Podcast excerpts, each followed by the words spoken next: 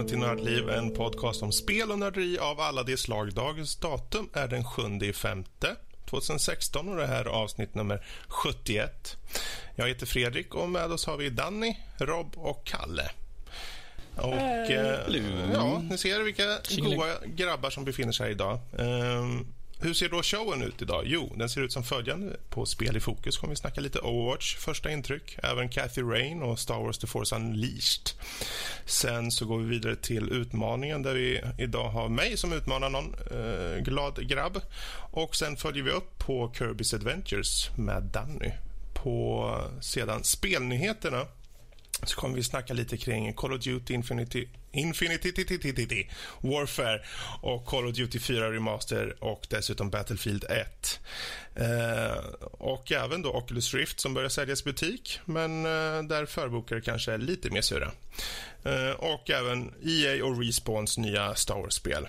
Eh, på veckans diskussion är frågan, finns det spel man bör ha spelat? Och Sen går vi in på lite övriga nördämnen som framtida Black Widow-filmer och eh, ja, lite smått och gott, helt enkelt. Så, där har vi i alla fall det. Och eh, Till att börja med kan man fråga, hur står det till med gänget? Jo då. Och... Tystnaden säger allt. Jag, jag hade tänkt att vi skulle bara sitta i en så här lång pinsam tystnad så och du bara liksom, mm. jag får klippa det här sen. Jag skulle ha slängt in sånt där ljud eh, med lite vind som går igenom en syrsa. Mm.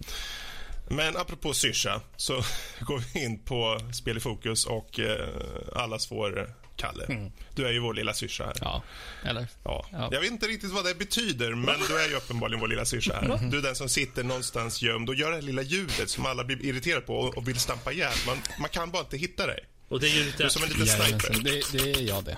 Och snipers, det får man ju osökt tänka mig på Overwatch, för det finns ju där i. Ja. Exakt. Då så. Det är det jag ska wow, prata om. Vilken segway. Jesus. Det är värre segway än vad Fredrik har. Alltså, jösses. Det är en tjänst jag erbjuder. Mm. Jag menar, det är ju Nördliv, Sveriges i särklass mumsigaste spelpodd, eller hur Norskis? Oh, Jepp, jepp, jepp, jepp. Yes. Så, Kalle. Ja. Vad är dina intryck hittills då?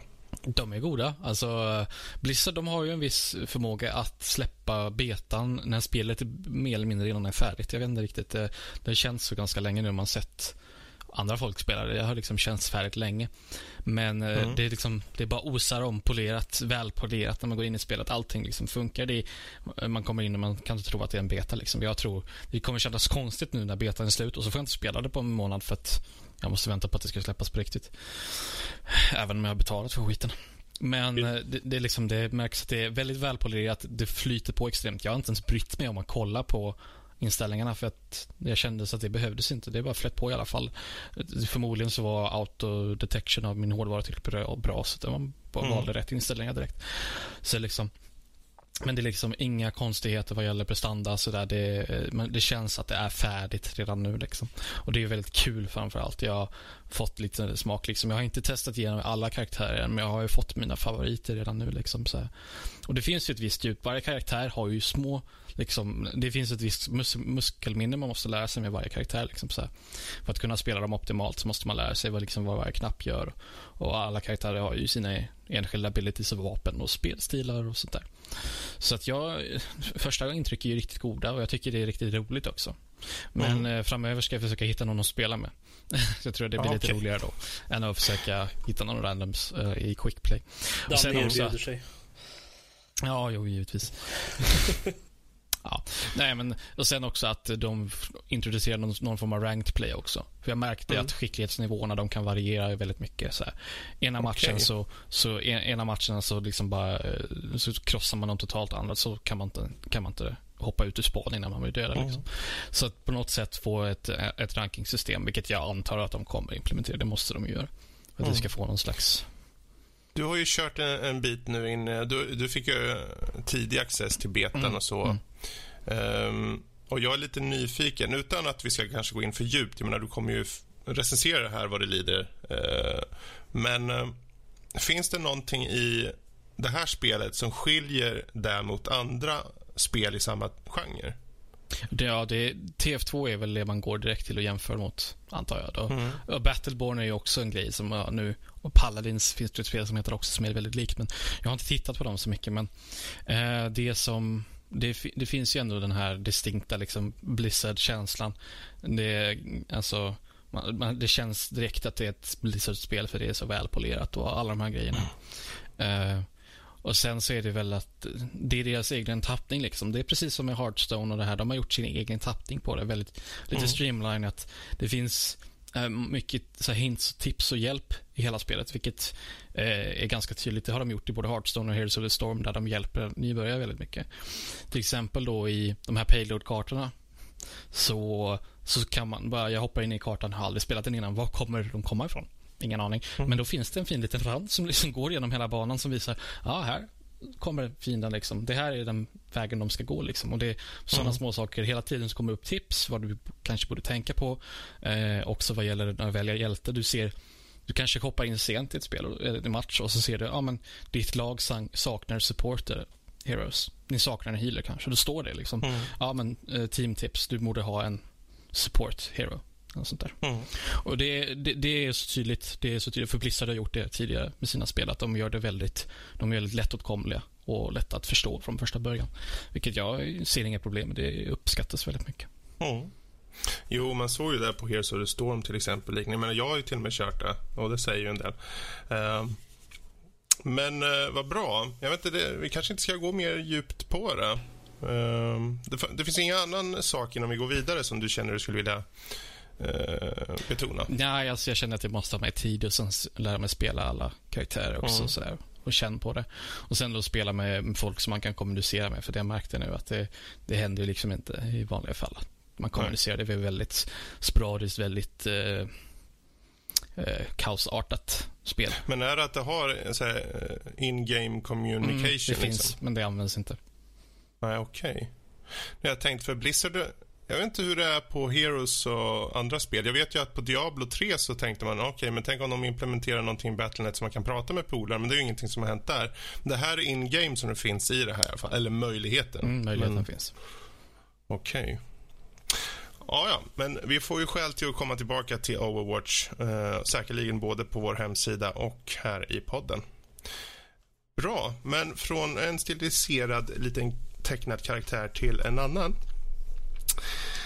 Cathy Rain är ju ett spel som är väldigt stiliserat. Det är ett spel, ja. Det har du rätt i. Mm. Ehm, Väldigt eh, fin eh, art direction där, väldigt, tycker jag. väldigt fin tycker jag också. Ehm, den har...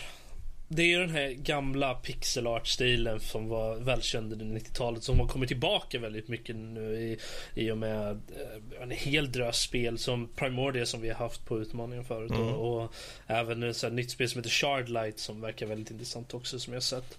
Ehm, men eh, så det finns en hel drös av dem och det här är ett definitivt ett av de som ser, ser väldigt bra ut. eh, Mm. Gör det. Det.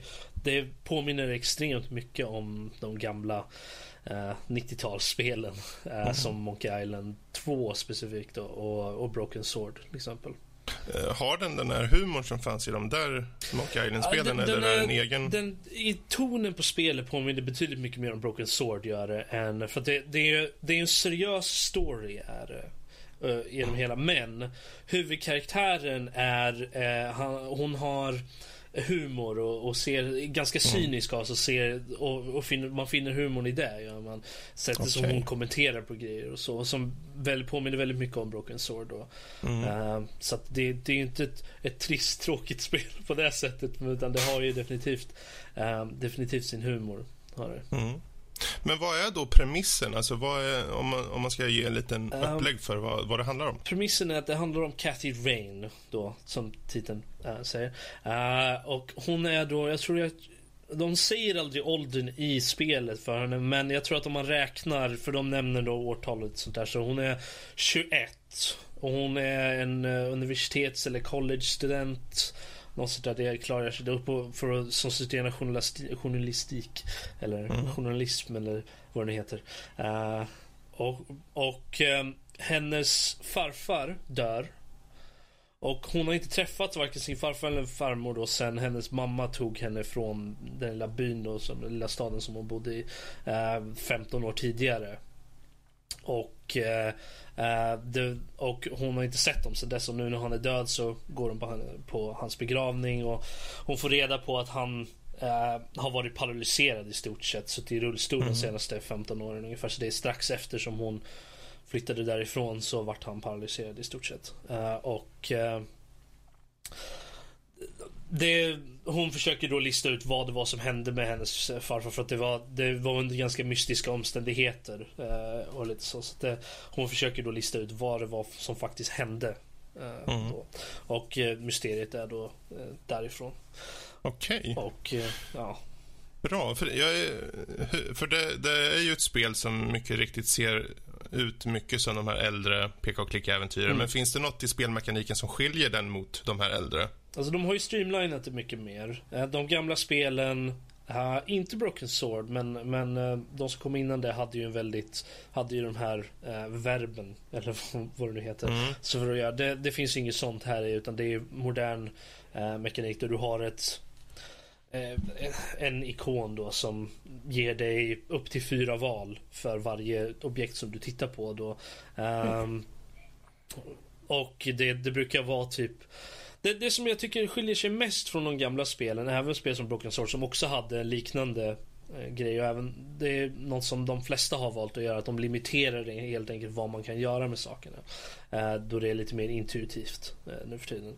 Mm. Och det är att du har möjligheten att både titta och tänka på föremål som du tittar på. Det är inte något som alltid dyker upp men när du väl har valet så, så ger det dig um, en generell vy om du tittar på det. Om du använder look at. Men om du tänker så får du en, en kommentar då från, från Kathy då. Um, som är från hennes eget perspektiv då. Och det ger lite mer insikt i henne som karaktär och så. Vilket jag tycker mm. är intressant faktiskt. Jag gillar det. Det är ett kul grepp faktiskt. Jo, jag, jag tycker det. det. Det används inte jättemycket. Det dyker upp då och då och det är alltid on point.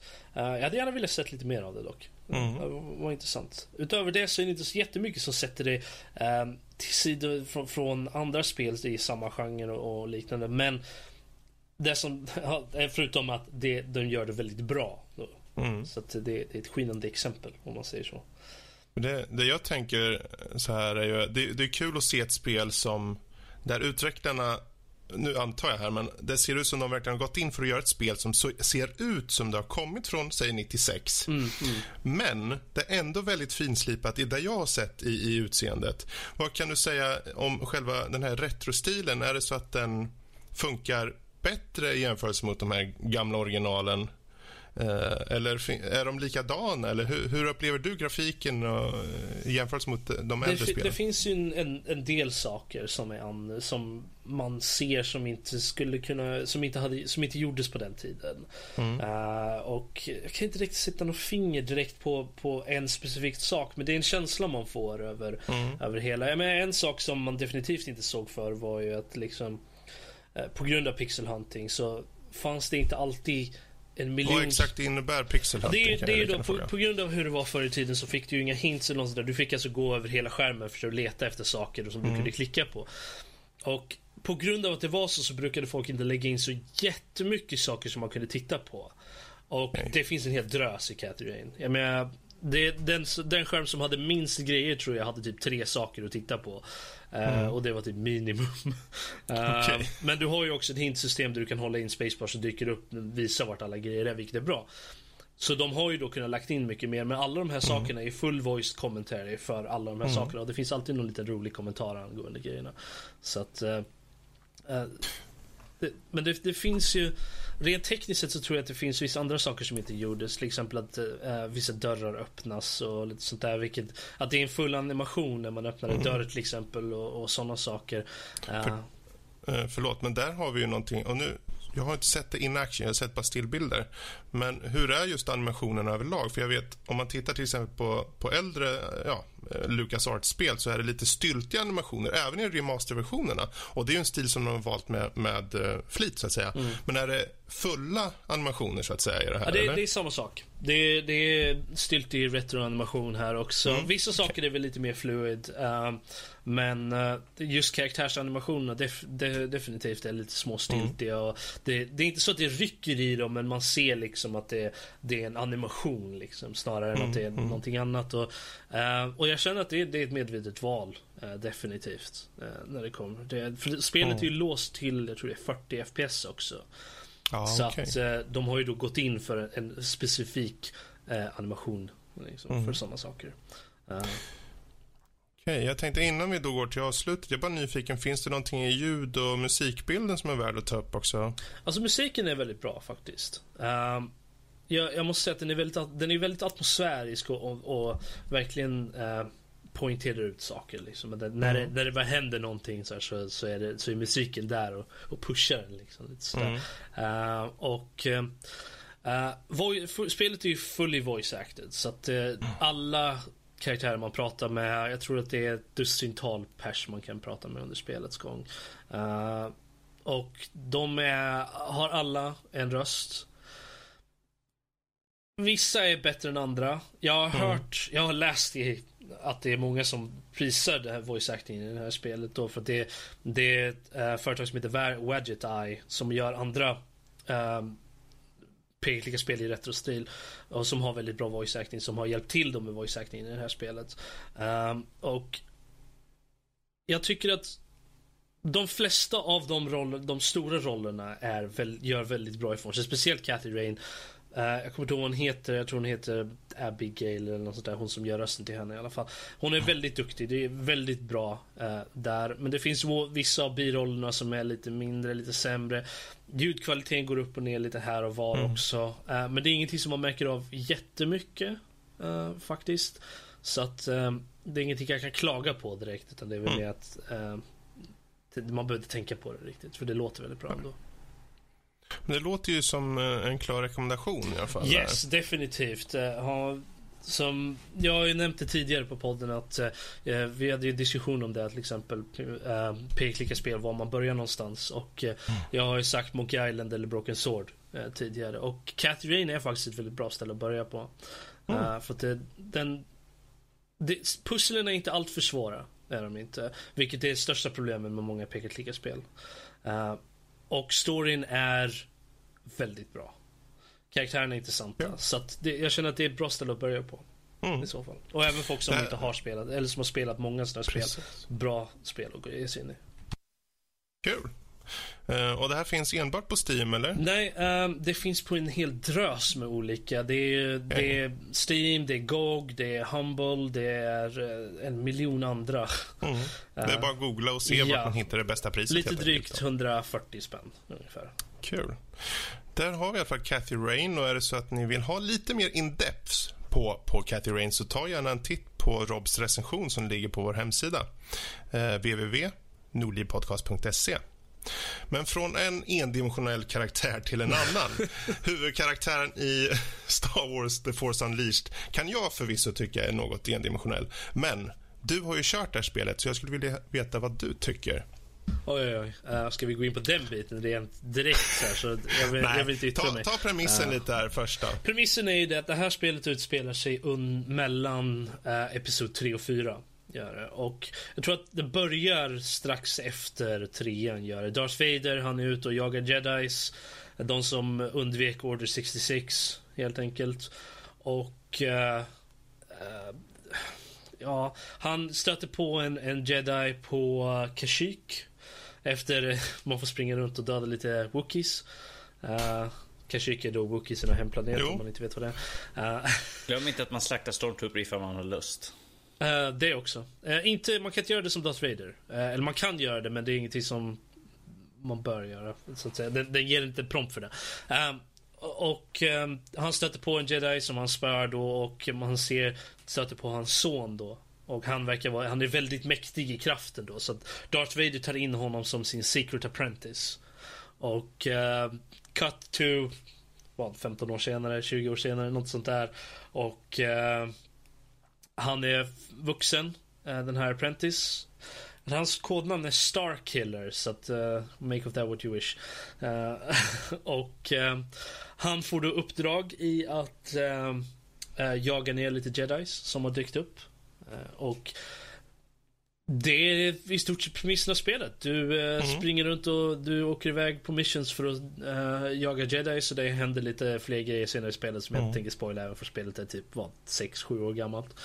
Ja, nej men det är väl bra. Uh, ja. Vad är det för något typ av spel då? Det är ett alltså... hack and slash-spel. Är det. Det okay. är det tredje person? Yes, tredje person, mm. hack and slash. Du har en ljussabel. Du har the force. Du kan... Uh, det finns lådor som du kan slänga på folk. Eh, det finns fönster du kan häva sönder. Du kan slänga runt på robotar. Du kan slänga runt på stormtroopers. Du kan slänga runt på många grejer. Du kan... Du kan helt enkelt vara badass med the force. Yes, alltså, det, det är... Ja. När spelet kom så måste jag säga att det, det, vi hade inte sett någonting sånt här. Uh, mm. Gjort i Star Wars innan. Och det här är ju verkligen vad man vill ha i, i, uh, i Star Wars. Men efter originaltrilogin så var det inte så mycket slängande runt på grejer och hoppandes och twirlandes och grejer. Men efter efter prequel-trilogin, där det var betydligt mycket mer sånt, uh, så ville man ju ha något spel i, i den stilen. Mm. Och det är ju nästan motsatsen till uh, spel som Kotor till exempel, där du är låst i marken. Det är, uh, det är någon form av DND-aktigt kombatsystem och sånt där. Här är du fritt, du kan hoppa omkring, du har double jump, du har force, det, ja, du kan slänga omkring och slå saker hejvilt och det, du har lite upgradable skills och lite sånt där. Så det, mm. det är ett väldigt trevligt spel att spela mm. på det sättet. Om man gillar Star Wars och vill hoppa omkring, även om man bara gillar att häva sönder saker och springa runt och slänga runt på grejer och så, så tror jag det definitivt är ett spel för dig. Faktiskt. Storyn är ju, den är okej. Okay. Um, den är ju null and void nu efter Disney, men uh, uh, som så mycket annat. Men den är, den är trevlig ändå. Jag tycker mm. att um, skådespeleriet är väl okej. Okay. Uh, inte helt. Ljudet är ju, det är Star Wars. Jag menar, mm. det är Star Wars musik, det är Star Wars ljud. Det är, det är bra. Star Wars ljud equals Rob som är blöt. Uh, ja, inte riktigt. Men... Uh, du sa nja. Ja. Nej, men det, det, jag tycker det, det, det gör ett väldigt bra jobb att sätta sig in i, i Star Wars-känslan även om man spelar en mm. bad guy i alla fall till att börja med. Så att, eh, eller, ja. Hur, man... hur, är just, om vi tänker själva gameplayet, det här med att, eh, att kunna ta och um, ta saker i miljön och använda med kraften och styrningen och så vidare. Hur, hur är känslan på det? Nu har jag kört det, på med, jag har kört det förut ett par gånger. Um, nu kör jag med mm. handkontroll den här gången. Uh, och um, det kan vara lite krångligt ibland. För du kan inte sikta ordentligt. Du kan ju låsa fast på fiender och sånt där. Uh, nu gör inte jag det för jag tycker det är roligare att bara slänga runt på grejer. Men uh, så du kan ju låsa fast på fiender och träffa dem för du kan lyfta upp grejer. Och det, det är lite... Ibland kan kontrollerna vara lite klumpiga, kännas lite så, men det flyter på rätt bra ändå. Det känns mm. att efter en liten stund så får man koll på det och um, vill man verkligen gå in för spelet så, så finns det definitivt mer. Uh, mm.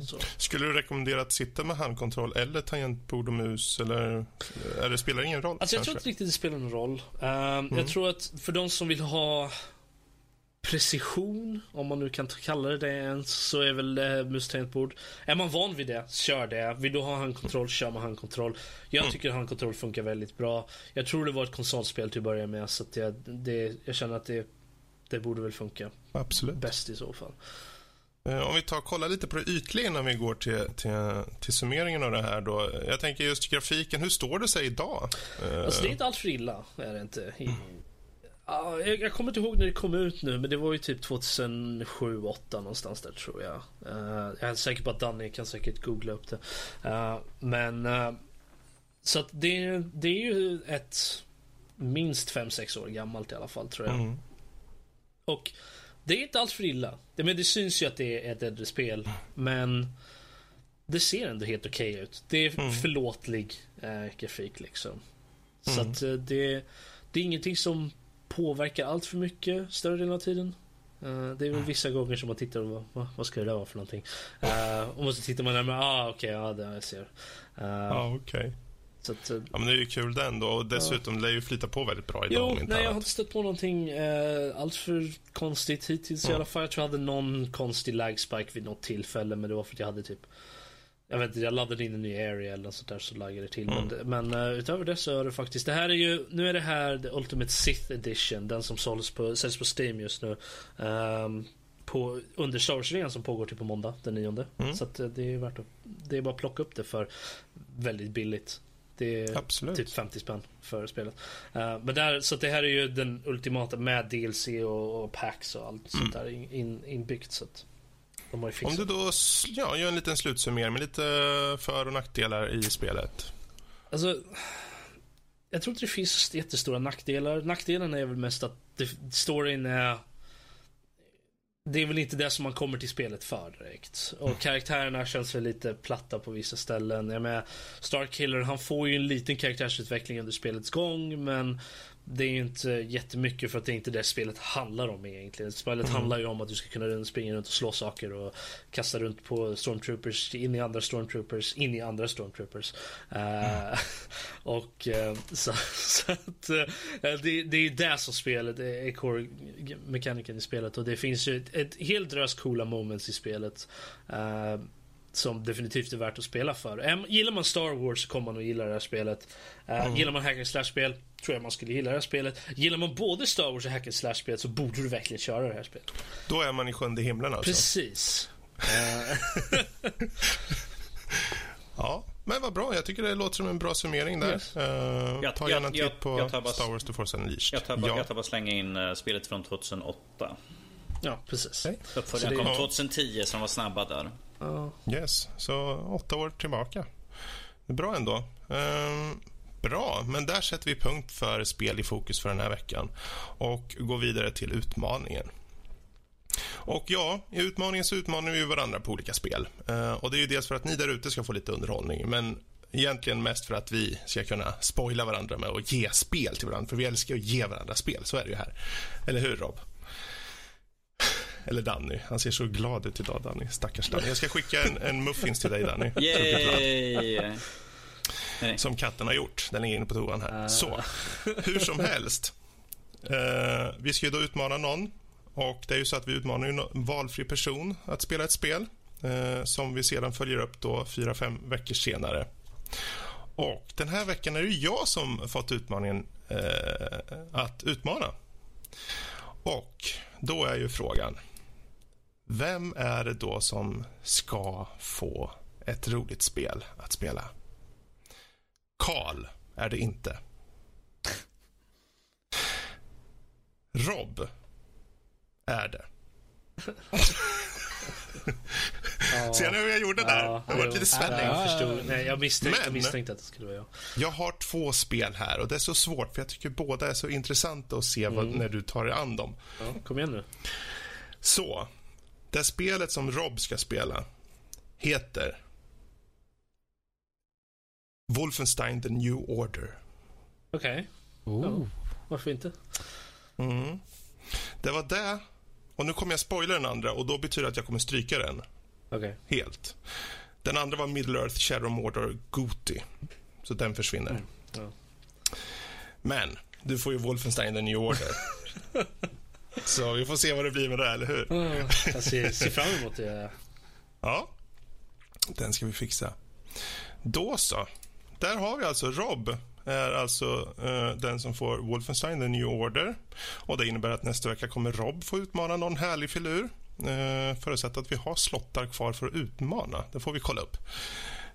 Men där i- sätter vi punkt för just själva utmaningen och går vidare till utmaningsuppföljningen där vi nu den här veckan faktiskt får följa upp på något och det är Danny som fick eh, på sig Kirby's Adventures här för en antal veckor sedan. Yes indeed, det fick Ja. jag. Blev utmanad av Lotta på det här spelet. Eh, Ja, det, synd att inte Lotta, för hon hade säkert pratat hål i huvudet på oss om det här spelet. Hon bara ah, det är så sött och det är så gulligt. Ah, sådär, men, eh, Man kan, man kan ju börja med att fråga vad är det för någon typ av spel det här? Eh, Kirby det är ett plattformsspel. Eh, klassisk plattform. Eh, det är ett ur de väldigt tidigt spel. Det här är från 93, så den har ju några på nacken. Karl. Den är äldre än Karl. än Karl. Äldre än Karl. Det är inte det första spelet i serien heller. utan Det här är andra spelet i serien. Mm. Fast i det här spelet så introducerar de Kirbys förmåga att när han tar, vi tar kort och gott, eh, Kir- Kirby är en rund karaktär som har en förmåga att suga in luft och samtidigt som han gör det kan han suga in sig fiender så han liksom äter upp dem mer eller mindre eller skjuter ut dem som en stjärna. Och i det här spelet så introducerar de att ifall han tar en, en fiende, tar en fiende med ett svärd till exempel eh, så kan man göra om så att man får hans specialkraft så man själv har ett svärd. Eller man kan skjuta ut eh, taggar ifrån kroppen, man är elektrisk, man kan skjuta eld. Så att eh, de introducerar att man hade specialförmåga genom att ta över en karaktärs kraft helt enkelt. Lite grann som Megaman med att han får de, bossarnas specialvapen och sånt. Det Ehm, låter ju mysigt. Yes. Och det här är första gången som Kirby är rosa här borta i västvärlden. Eh, Hej. Vilket, Vänta, vad var han innan då? Jag tror att han var bara eh, svartvit faktiskt. Eh, jag tror, eller någon grå skala, så jag tror inte han hade den förrän. Jag har faktiskt inte kollat på det första spelet. så eh, Men det här är första gången som han är rosa här borta hos oss. Men det här är intressant, för det här är ju den här tidiga skolans... Det här är ju ungefär samtidigt som Super Mario eh, World. Eh, och de här titlarna, även om den kanske kom två år tidigare, men däromkring. Uh, finns det någonting som skiljer den här typen av plattform mot till exempel Super Mario World? Um, Eller handlar det mer om just vad karaktären kan göra? Alltså, om vi ser till story så tycker jag inte att Kirby har så mycket story egentligen till skillnad från ta Mario, där har du i alla fall ett, ett mål. Det här är en story som berättar, det känns inte som Kirby, det är mer här när jag spelar i alla fall, det känns som liksom, ah, jag ska ta igenom, de här är bad guys. Jag har ingen aning vilka de är. Ser säkert någonstans.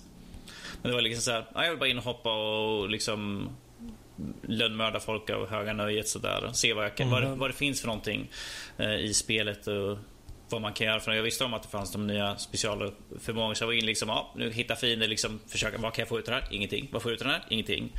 Ehm, det är ju bara he- helt enkelt bara igenom, du ska det, folk är onda, du ska bara ta det igenom. Kort och gott egentligen. Det kommer säkert folk skriva in och beklaga. Du missar den väsentliga storyn här egentligen. Oh my god, vad är det för fel på dig gubbstrutt? Skaffa ett liv. Ja.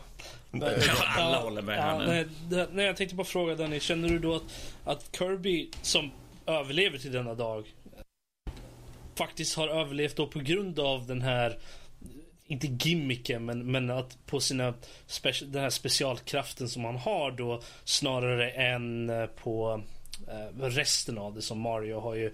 Där finns det ju hela världen liksom och fienderna är ju väldigt ikoniska i sig och även storyn är ju någonting som eh, man, man känner igen. Men eh, det är ju det som för Mario vidare snarare än att, än att det är specialkraften. Eh, eh, alltså, själva Kirby-karaktären är ju en väldigt ikonisk och en stor klassisk figur egentligen genom Nintendo och sådär. Eh, och jag tror att, som jag känner i alla fall för de spelen som jag har, jag har faktiskt testat mot de andra, så det- storyn är inte där jag går dit för att spela dem. För det har, har aldrig varit, utan det är mest för att jag tycker det är kul att se vad Kirby tar sig igenom för någonting. Vad är det för nya saker han, han kan göra i spelen egentligen. Eh, det är där, Finns det mycket, förlåt att jag Yes, avbryter, det men lugnt. finns det mycket um, såna här hemligheter som man kan låsa upp? Jag tänker som i Super Mario World fanns det nycklar och så kunde man hitta specialbanor och, och sånt. Eh, Liksom. Om, ja, jag har ett, eh, ett klipp som kommer komma upp framöver där jag, där jag kommer gå igenom lite grann och sånt där. Eh, Men att eh, i stort sett att du har, nu startar upp ett bana så har du liksom en, en start med liksom dörr nummer ett. Och sen när du är klar av den så kommer så låses det upp dörr nummer två. Och sen finns det en sån här specialgrej man kan gå in och fightas och sånt där. Bara gå in och kolla på olika krafter och sånt. Vad det finns för någonting i det här spelet. Alltså som visar upp de här krafterna finns. De här kan du använda. Välj en kraft och sånt där. Så jag vet inte ifall det finns så mycket hemligheter och sånt. Inte som jag har sett i alla fall. Men det finns ju liksom redan nu att man kan gå in och köra bossfighter och sånt i spelet. Så eh, det, sånt blåses upp sakta men säkert hela tiden. Så. Jag tänkte också, där, om vi kollar just på det ytliga då, för det, det är ju ingen idé att tänka sig, ja men hur pass hur pass står det sig grafiskt idag också? Jag menar, det är ett Super Nintendo-spel. Men finns det, Det något i estetiken? Nintendo-spel. Ja, Nintendo-spel. Förlåt. Uh, Nintendo-spel. Finns det någonting i det estetiska som, som gör att det här verkligen känns unikt i jämförelse mot andra plattformsspel, tänker jag. I miljöerna, i karaktären till exempel. Alltså Kirby som sagt är ju, har, har ju sitt speciella utseende. Han, han ser inte ut som någon av de andra eh, Nintendo-karaktärerna så jag tror att därigenom gör, gör honom väldigt unik. Sådär. och fiender tycker jag är väldigt generiska. Det är, mm. det är svampar som vandrar tillbaka. Man suger av dem först hatten och så bara... Oh, suger man av dem? Suger av hatten. Man suger in hatten och sen kan man skjuta den tillbaka den på honom. Jesus. Jag ska föra in pip nu. Nej, förlåt. Det skulle vara första gången i så fall. Vad ska, okay. vad, okay, vad ska jag annars säga? Liksom att han suger in luften och samtidigt drar med sig saker i sin väg. Du kan ju bara ja, säga att han suger sagt. in fienden om inte annat. Det låter lite bättre, om inte mycket, men lite i alla fall. Han sög in hatten i munnen. Precis, och skjuter den tillbaka. Är det bättre nu? Jag, jag, tror inte det finns något sätt att förbättra när det här riktigt. Men... Um Okej, okay, men hur ser du just med, med bakgrunder och så? Jag tänker, för du hade ju den här söta bakgrundsmiljöerna, uh, till exempel de här Super Mario-spelen, liksom är så rundade och det är så riktigt färgglatt och så. Är det likadant i det här? Alltså det här, det här är ju ett väldigt pluttinuttigt spel om vi säger så. Jag tror att inte anledningen för Lotta valde det för hon liksom, ah, det är så sött, nu ska vi tvinga på Danny och sånt där. Han sitter bara och spelar Lego. Eller hur Karl? Mm.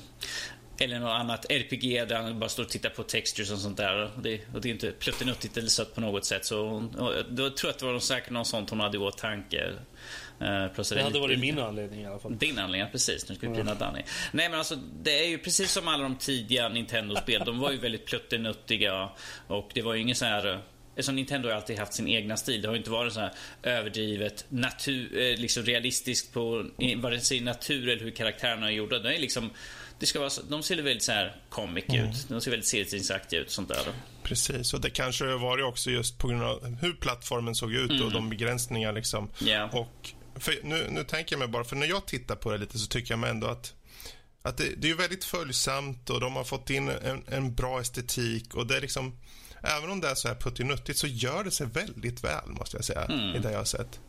Ehm, men hur tänker du just när, om vi tar helheten nu då och försöker summera ner lite grann. Finns det några fördelar, några nackdelar med det här kontra andra plattformsspel i genren? Ehm, uh, det är ett väldigt simplistiskt spel. Det är väldigt lätt att komma in i det. Så där jag har inte spelat Kirby på hundra år känns som, för jag är så gammal. Ehm, så att det är väldigt lätt. Det är inga svåra kontroller som det är Nintendo, liksom två knappar. Det hoppar liksom, göra attack. Helt mm. enkelt. Tog en stund att komma in till liksom, var van, man var van med liksom en kontroll med liksom 58 olika knappar till. Så liksom bara A, B. Mm. A, B. Wow, vilken... Så det var en liten omställning att gå tillbaka till någon, någon riktigt sån här old school. Väldigt mm. cyklistiskt. Extra retro här alltså. Yes. Det kanske befriande också på sitt tillbaka, sätt. Liksom. Gå tillbaka när jag var en wee little lad helt enkelt så där och mm. spelade Nintendo för hundra år sedan. Men näsan mm. var typ hälften så stor bara. Ja, gud, det har alltid varit samma storlek. Och han hade faktiskt hår. Uh... Det känns, det känns som utmaningsbiten har blivit vid mobbar Danny för att han är gammal här nu och sånt. Förlåt, förlåt. Men jag kan ju också säga att det, det är ett väldigt populärt spel. Den har ju släppts eh, först till Nintendo sagt 90. Sen kom det ut till både Wii, Wii U och 3DS. Så det har, ju, det har ju kommit ut väldigt många gånger. Det är väldigt stort, eh, Kirby-spel. Mm. Så ska se om de släppte dem. 2011 och 2013 eller något sånt där. För mig till Wii U och 3DS mm. eller något sånt där. Runt omkring de åren ifall någonting där omkring släpptes. Så det är inte så länge sedan de släppte det andra spelet serie igen. Tycker, tycker det är roligt bara att eh, just just Kirby som är ganska som du säger lite pluttinuttigt liksom lite så gull, väldigt gulligt så här, att de lyckades göra det ännu mer gulligt i och med det här eh, som, där, där de såg ut som tyg. Eh, så här, um, kommer inte ihåg vad det heter nu men det var ju typ Kirbys typ. Uh, Epic Yarn eller något sånt där var det de hade. Mm. Du tänker inte på Yoshis Nej, men de, de gjorde ett, Woolly World? Det var, jo, men det var ett med Kirby också. Var det, Aha, som, okay. som är i, exakt samma stuk. Kirby's Epic Yarn. Ja, precis. Det var ju det jag sa. Okay. Uh, Kirby's Epic Yarn. Och det är exakt samma stil, så de lyckades göra Kirby ännu gulligare helt enkelt. Yes, det, det är superplättinuttigt sådär. Uh. Hmm. Alltså jag tror jag måste ta... Det borde ju finnas på, på Nintendo Store. Man kanske yes, kan köpa. Det, fin det finns på Virtual Console så. Jag ska definitivt köpa. Jag vill testa på lite Kirby. Ja. Och det finns ju till 3DS så du kan ju skaffa det där till. Så Mm. det, jag kan ju säga det nu att vi har ju kommande... eh, jag har för mig att vi har ett kommande Kirby-spel. Jag kommer dock inte ihåg vad det heter men det ska komma ut ett nytt. Ja, typ nästa år eller något. Nästa år, precis. Mm, jag har för mig att jag kollade på det för inte så länge sedan. Eh, det var ju när vi satt och försökte hitta grejer till Fredrik. Mhm. så, stod, så, stod, så var jag på en lång lista över, över uh, Nintendo-spel och då var det ju Då var Kirby ett av dem här för mig. eh, som skulle komma ut nästa år. Kul. Det kommer ju. Okej, men eh, ja, det är helt... Det verkar ju som att du är väldigt positiv ändå. Oh ja, det, det tog mig en stund liksom komma in i att var, tog en stund liksom lära sig kontroller, liksom trycka upp för att liksom fylla dig själv med luft så att du kan flyga mer eller mindre. Det blir som en ballong, så får man liksom sprattla med benen lite grann för att komma högre upp. Så det var lite grann, jag bara okej, okay, jag så, trycker ner. Ah, ja, men nu har jag... Jag har dragit in luft i Kirby och samtidigt en fiende. Jag har sagt det på ett bra sätt så ingen blir upprörd. Och när man trycker ner eh, på styrkorset så ifall personen har en, en specialkraft man kan ta över, då tar man och aktiverar det. Så att det gäller liksom att trycka på knapparna eh, på styrkorset också för att aktivera de olika sakerna. Vilket tog en stund liksom. Jag bara, men hur gör jag? Okej, där suger jag in luft. Nu blir jag som en stor ballong. Men hur... Så, även fast det är väldigt få knappar så är det liksom det här, jag är inte van att liksom på styrkorset i ett sånt här simplistiskt spel egentligen att det är, ska vara något man bara... Det tog, tog en stund och, jag, om vi säger så här, jag hoppade det var lite ovant att komma in i hoppandet sådär. Eh, vanligtvis är man ju att det ska vara dubbelhopp och man liksom, jag tänkte han är en rund boll, liksom, han svävar väl sakta ner. Nej, men den specialkraften man tar ett, får ett paraply och liksom glider fram. Så. Men det var väldigt kul sådär. Eh, eh, Som, Okej. som sagt, jag har ett filmklipp inspelat på det som kommer komma upp senare. För den, för den som vill titta lite grann och se mig göra bra ifrån mig. Men då så. Vi, vi tar väl och sätter punkt där för uh, Kirby's Adventures. Yes. Och ehm, kan ju säga det att eh, är det så att ni där ute har några spelförslag till gänget här som ni vill att vi ska ta upp, då mejlar ni in till oss på info.nordipodcast.se. Och nästa veckas eh, utmaningsuppföljning och egentligen då utmaningen då, nu när jag tänker efter, kommer förskjutas. För nästa vecka har vi nämligen en gäst. Eh, vi har nämligen Nerdfidia som kommer eh, och gästar oss, vilket ska bli riktigt kul. Eh, ni kan ju hålla utkik på vår hemsida, kommer ju prompta lite mer för det. Så. Där har vi i alla fall satt punkt för utmaningen i sin helhet och går vidare till spelnyheter. Och eh, här på spelnyheter, ja, det har ju kommit in lite grejer i veckan och vi kan ju börja med det som vi har faktiskt suttit och tittat på till, till stor del och det är ju trailers för nya spel som har kommit. Och inledningsvis, Call of Duty Infinite Warfare utannonserades och vi har ju sett trailer. Men eh, vad säger vi om det här då? Ja, kanske Kalle. inte så varmt mottaget som Activision och Infinity Ward hade hoppats. De har ju fått ganska negativa, negativa feedback på YouTube till att börja med. Och sen så folk är ju inte så glada över att man måste köpa då Infinite Warfare för att få Code 4 Remaster då som är på väg då. Mm. Så att, eh, Är det dessutom inte så att man måste faktiskt köpa den här specialgåvan för att få eh, Call of Duty Ja, så kan det 4 också Remaster? Eh, jo, det, må- den det, kostar ju typ eh, 80-90 dollar Mm. eller någonting. så att eh, till en början väldigt eh, eh, milt eh, mottaget sådär. Ja, för det var ju mest nästan eh, reac- reaction så att säga på Call of Duty 4 Remaster mer än Infinite Mm, Warfare. Och jag menar, det är ju Mm. lätt sätt att locka dem liksom. De vill ha, de vill, eh, folk kommer ju köpa det bara för Code 4 Remastern, så är det ju. Så de Mm. vet ju förmodligen vad de håller på med liksom. Det är inga konstigheter egentligen. Mm. Men, eh, Men ja, vad tänkte ja, du säga? vart utspelar det sig? Ja, det är ju Var- ännu längre i framtiden. De har ju hoppat upp i rymden nu till och med. Så att det är ju liksom eh, ett snäpp till från vad det har varit tidigare. Det kommer förmodligen vara Mhm. samma sak med de här eh, exoskeletons soldaterna som vi hade tidigare. Så förmodligen samma mekanik där. Men i det här fallet kan vi nog se lite mer eh, rymden, kanske till och med Space Battles, vem vet. Man vet ju inte vad de Mhm. har planerat. Eh, men förmodligen det gamla såg vanliga. onekligen intressant ut måste jag säga. Ja, Eh, alltså. Ja. Jag vet inte, alltså jag, jag, jag har inte haft någon kärlek för något av varken COD eller Battlefield eller uh, Insert Generic Shooter here. Ehm, det är, det är ingenting som riktigt har lockat mig. Men eh, det var tillräckligt mycket sci-fi i den här trailern för att jag skulle tycka det så intressant ut. Så att, ja, jag skulle nog kanske kunna tänka mig att ge mig in på det. Mm. Om man säger så. Det, är- det är ju en positiv sak i alla fall. Lockar in Ja. nya miljöer. Ja, jag, själv, det är lite så här, vad är det du brukar säga, Rob? Skepti, Skepti- skeptimistisk. Skeptimistisk. Ja. För jag tänker mig, de har hela tiden pushat längre och längre fram i framtiden och det, jag tyckte mer det kändes nästan som de greppar lite här. Nu, nu försöker vi ta vad som helst. Men jag är inte den som är den. Eh, Låt det komma och se vad, vad det blir av det. Ja, jag, blir, jag är väldigt... Uh, de senaste kort har varit ganska tråkiga. Så att jag, det, det tog, de, alltså de kan ju överraska. Alltså man ska ju inte säga aldrig Mm. liksom. Det är, man kan ju inte, ne- kan ju inte liksom bara se en trailer och säga att det kommer vara skräp redan nu liksom. Utan Det det, är klart man kan Nej, göra. absolut det inte. finns jättemånga människor som gör det. Ja, det finns det människor, märks men ju det... med tanke på feedbacken de har fått på, på YouTube. Då, när de Mm. har fått massor dislikes och sånt där. Men eh, alltså jag, jag känner inte att det kommer vara något speciellt.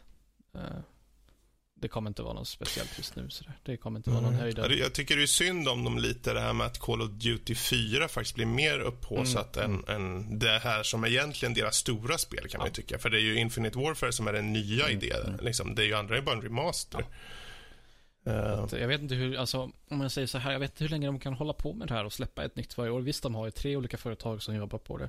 Med Infinite Ward, Treyarch och Sledgehammer. mm. Så att visst, de, de har ju liksom en, en bra cykel som fungerar för att alla utvecklare får bra tid på sig att göra det. Men jag vet inte hur länge folk kommer orka köpa varje spel för att de får ju liksom inget fäste i e-sportscenen för att det släpps ett nytt Nej. spel varje år. Så då kommer de, då ändrar upp, eh, ändrar upp hela tiden, hela tiden sådär. Så att eh, Ja. jag vet inte riktigt hur det kommer fungera. Nej. Och jag funderar på det faktiskt lite också. För jag tänker mig att, eh, jag menar, se på Ubisoft som faktiskt eh, lät, eh, eller låter um, Assassin's Creed mm, ja, vänta lite med det. Mm. Och de har ju också haft flera studios liksom. Så det kanske är rätt väg för dem att gå också. Um, låta det avvakta lite och suga åt sig. För nu kom, det blir lite så mycket. De släpper ju egentligen två spel samtidigt. Ja, Det blir jättekonstigt egentligen. De kanske, eh, jag jag tycker de kanske borde tänka om sin strategi lite egentligen där och se det som, ta liksom en annan approach. Ta, titta på liksom CS, att uh, släpp spel väldigt Mm. sällan. Säg, låt det ta liksom åtminstone tre eller fyra år. Visst, du, nu kommer de ju tappa det här. De gillar med pengarna, att de inte säljer så mycket. Mm. Så att visst, det, jag förstår ju varför de gör, släpper ett spel varje Ja. år. För det, det säljer ju lika mycket varje år liksom. Men om, om man kollar på om, att det ska hålla liksom länge så tror jag att de måste tänka om sin strategi. De kanske Mm. ska titta på en free to play-modell eller en subscription-modell eller något sånt där. Jag vet inte vad det skulle kunna Mm. vara. Ett, en mer fast, liksom satt eh, version av kod som kommer eh, hålla länge liksom.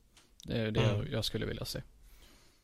Ja, ja, vi får se där helt enkelt. Ehm, bra, men från ett världskrig till ett annat. Ehm, Battlefield 1 blev ju utannonserat här igår.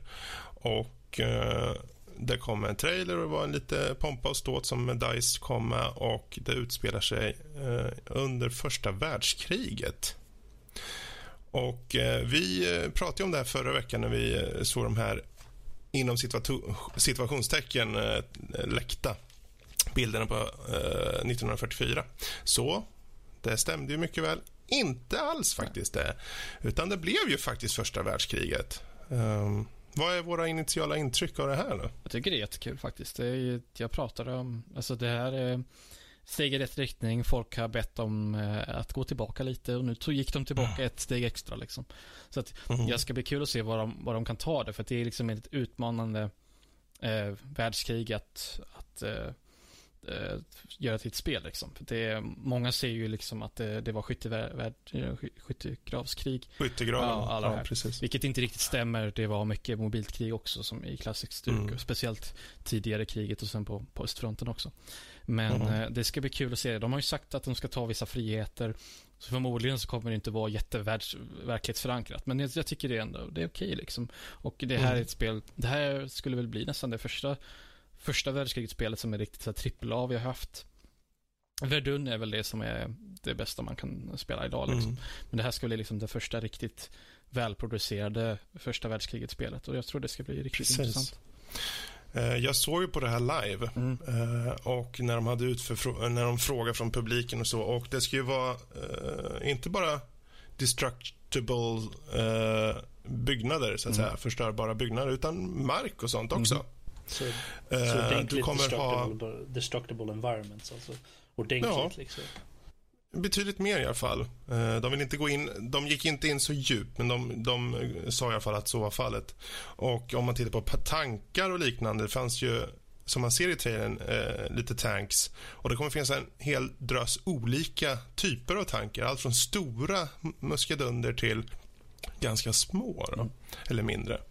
Eh, så det finns ju en stor variation där. Och sen såg man, och det vill de inte riktigt varken bekräfta eller denia, angående kavalleri. Eh, och eh, jag kan tänka... Fan, det finns ju... Det, är så, det här kriget, jag tycker det är så intressant. Eh, det här kriget i sig. Eh, för att det var så fruktansvärt brutalt och var ju verkligen ett krig som förde in oss i den moderna krigfö- krigsföringen. Det är nu ni borde gå in och kolla på den här, eh, lyssna på den här podden som jag rekommenderade för några veckor sedan. Där. Så, så ni vet vad som har hänt. Yes. Callback. Ja. Nej, men eh, det är som, precis som, som Fredrik säger där. Det, mm, ja, det, första världskriget var ju revolutionerande så att säga. Det, det förde ju verkligen in Mm. mänskligheten i, i modern tid så att säga vad gäller krigsföring och sånt där. Det finns ju en aspekt som jag är lite så laddad inför. Och därför att jag körde ju, och det här kommer ju eh, Danny kunna intyga om. Jag körde ett spel som heter Wings. Mm. Som var ett första världskrigets spel. Där man liksom egentligen flög hela tiden. Och eh, man till slut mötte den röde baronen.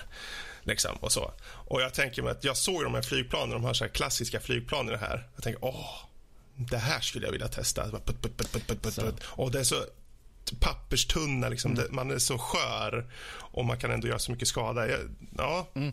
Alltså jag ser ser mycket fram emot det enda jag hoppas är att EA håller, ta, håller fingrarna ut här för att eh, med Battlefield 4, de släppte spelet för tidigt.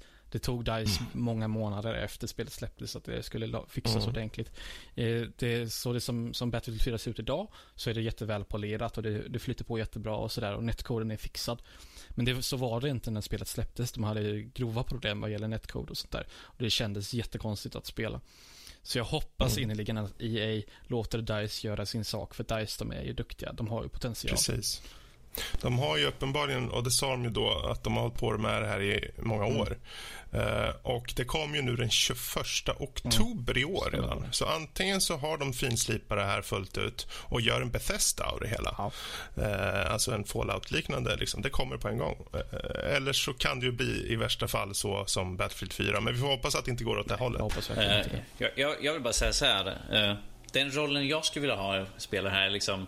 För man såg ju luftskepp, blimps. Jag vill sitta där uppe i korgen under med, en- med en hink med granater. Så liksom, Du vet Danny, när jag tänker blimp, då tänker jag osökt på dig faktiskt. Så det skulle ju verkligen, du och Hindenburg är ju lite samma sak. Crash and burn. Nej, förlåt Danny. Vi tycker så mycket om dig. Men, men jag och så tycker... är du Jag, lite söt ibland. ja, men jag känner fortfarande att det är väldigt intressant ifall man kommer då kunna använda eh, luftskepp i så fall. För att vi har ju flygplan också har vi sett ju. Hela gamla skjutare där. Men, eh, och det blir intressant hur de kommer vara, hur kraftiga de kommer vara. För vi vet att Ja.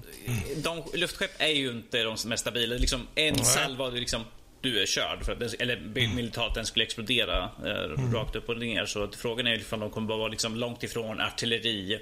Du, Ja, kan, inte flyga, precis. du kan inte flyga skepp Så, upp mot dem eller något sånt där. Alternativen som finns är ju att de, de blir styrda av spelare. Liksom, så flyger runt bäst man vill. Eller så blir det de här som de hade i Battlefield 4 med de här eh, stora planen som flög runt eh, högt över banan och så fick man styra kanonen. Eh, som, den flög liksom efter en satt eh, position, eller en satt eh, slinga liksom.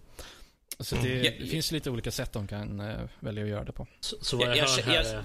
Vad? Nej, jag, vad, jag tänkte bara säga det, vad jag hör här är att det är okej. Det är möjligt att det finns en hink med granater du kan ha där och sitta under skeppet. Jag, jag, jag känner så här, flygplan har inte- aldrig varit på min starka sida. Någon utav spelen sådär. Men det är där du kan sitta där uppe liksom, Ja, någonting som går riktigt långsamt. Snurr, riktigt långsamt. Jag håller mig högt upp i luften. Det är ingen risk liksom. Ja, jag ska bara, bara, bara en grad liksom. Att, ah, jag är upp och ner. Ja, nu är jag ligger i Ja, havet. det, så, det, som, det som kommer till, till, till mitt minne mitt sinne när jag hör det där Danny är liksom Du vet de här gamla gubbar med en liten hatt så här, som åker bil som sitter typ så här framme vid, vid, styr, vid, vid det, Robert, det är Danny, Robert, Robert liksom. du vet Austin Power när han kör på, på ångvälten så här. That's me. No! Tre minuter senare. Kalle, vill du inflika något Nej, mer? jag, jag, jag ser fram emot det här, men jag hoppas att, eh, att EA håller fingrarna ur, ur styr. Mm. Ja, ja jag, jag ser ju också fram emot det här. Jag, tänk, jag bara inflika innan vi rundar av här. Jag tänker just för de, de hade ju med eh, fartyg, alltså båtar och liknande med i, i klippet och de sa också att det skulle vara med Ja. eh, naval, naval, naval. Det där var värsta. Och jag, jag tänkte jag tänkte att eh, de kanske kan ha den här flyg, stora hin, eh, blimparna liksom som en, en motpol till de stora skeppen till havs på något sätt. Det, I och med att de kör sten, sax, påse tänker ja, jag. ja, Liksom, att det finns... Det- där finns det potential och eh, om man tittar rent historiskt så finns det möjlighet för eh, alltså, havsslag. Liksom. Det finns ju potential där. Mm. Det, det, eh, tyska och engelska flottan, eller brittiska flottan, de drabbade ju samman. Ett stort Mm. slag där. Så där finns det ju potential. Men också att det kanske finns någon slags laddstigning. Och sånt där. Jag tänker eh, Gallipoli-kampanjen och sånt där. Så det finns ju potential. Liksom. Det, de har mycket att jobba Mm. med och jag ska, det ska bli kul att se hur de kommer tolka allting. Det, det ska bli jättekul. Nej, Yes. jag, jag tänker ta en, en sista sak, sen, sen rundar vi ihop här. För på scen så sa de hela tiden att innovativ, innovativ, innovativ. Att de, ska, vara- att de har varit så innovativa och det, det, det är där de har siktat på inför det här spelet. Och, och som sagt, mycket att leva upp till. Men jag hoppas att de har tagit initiativet och gjort något nytt så att vi inte får samma gråbruna sörja som vanligt. Vilket är svårt med tanke på att det är första världskriget. Gråbrun okej. sörja liksom. Det kanske... Ja, ja. Grönbrun sörja då, med lite taggtråd. ja. Och blod Jösses, överallt. Wow. Men jag tror att det räcker för Battlefield 1 i alla Ja. fall. Absolut. Och eh, en vidare diskussion om bara namnet Battlefield 1, det tar vi någon annan gång. Fortsättningsvis, Oculus Rift börjar säljas i butik och de som är förbokare av det här har ju blivit ganska rasande. Så, Ja. det var nyheten är. Mm. Men eh, vad exakt innebär den, Danny? Vad den innebär exakt är att om du har förhandsbokat, om du har varit Kickstarter eller whatever i det här och har fått eh, Dave Kits sånt där tidigt så har du varit utlovad att få den fullständiga produkten innan någon annan. Innan du kommer ut i butik. Och här nu istället så har de sagt att Ja, ja, men vi, ska, vi släpper nu till butiker och sånt och ifall du inte orkar vänta på, för att de har skjutit upp så jävla länge på eh, de som har faktiskt förhandsbokat och eh, var det eh, Kickstarters och sånt att de, de får helt enkelt bara vänta men att de släpper i butik istället och de har sagt att ja, men om du inte vill vänta på att vi ska släppa som vanligt och skicka via posten så kan du gå in till en butik och så tar vi bort din förhandsbokning och så får du den i butiken istället. Vilket är det absolut dummaste jag någonsin har hört. Här har de liksom lovat folk som har gett dem pengar så att de har kunnat få det här projektet upp, en, up and going helt enkelt. Och sen liksom tar de och sparkar dem i arslet och säger att ni får vänta tills efter alla andra har fått dem i butik. Det, det, var inte ens, det var inte ens så positivt som du får det låta där. Utan själva Jag försöker nej, hålla en, en, nej, nej, lagom ton. Nej, nej. Det är inte så att de, de får... De kan gå till en butik och visa upp sin förhandsbokning och sånt där, utan de måste gå till butiken och köpa det. Och sen kan de visa upp sitt kvitto då till... De kan skicka in sitt kvitto så får de sin förhandsbokning eh, avstängd helt enkelt. De, den, den blir bort, blir nollad helt enkelt. Så att de måste alltså lägga ut ytterligare pengar då på, eh, på, ett, eh, på de här i butiken.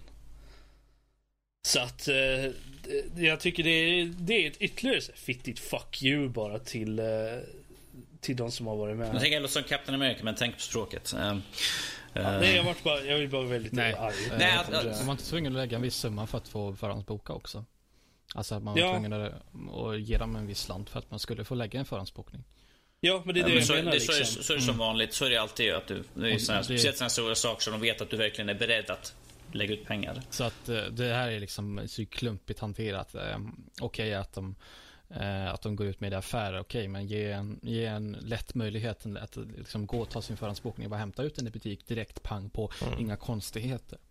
Så Ja, det, va, va, jag, jag förstår inte. Det här är liksom affärsetik 1.0 liksom.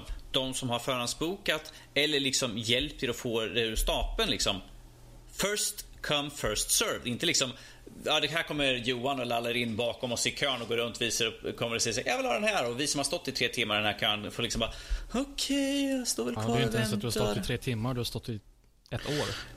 Kön. Det var, bara, det var bara en jämförelse, ja, Carl. Det var inte ordagrant sådär. Men, alltså, det här är liksom det, är det mest dummaste jag någonsin hört på jättelänge. Att om du, står, om du har liksom varit med från början liksom, och gett pengar bara för att liksom få köpa en sak senare så ska ju vara du inte de första som får det. Liksom. Man kan ju inte sparka ner dem eh, Bit inte handen som föder, är ett uttryck som snabbt kommer upp här nu.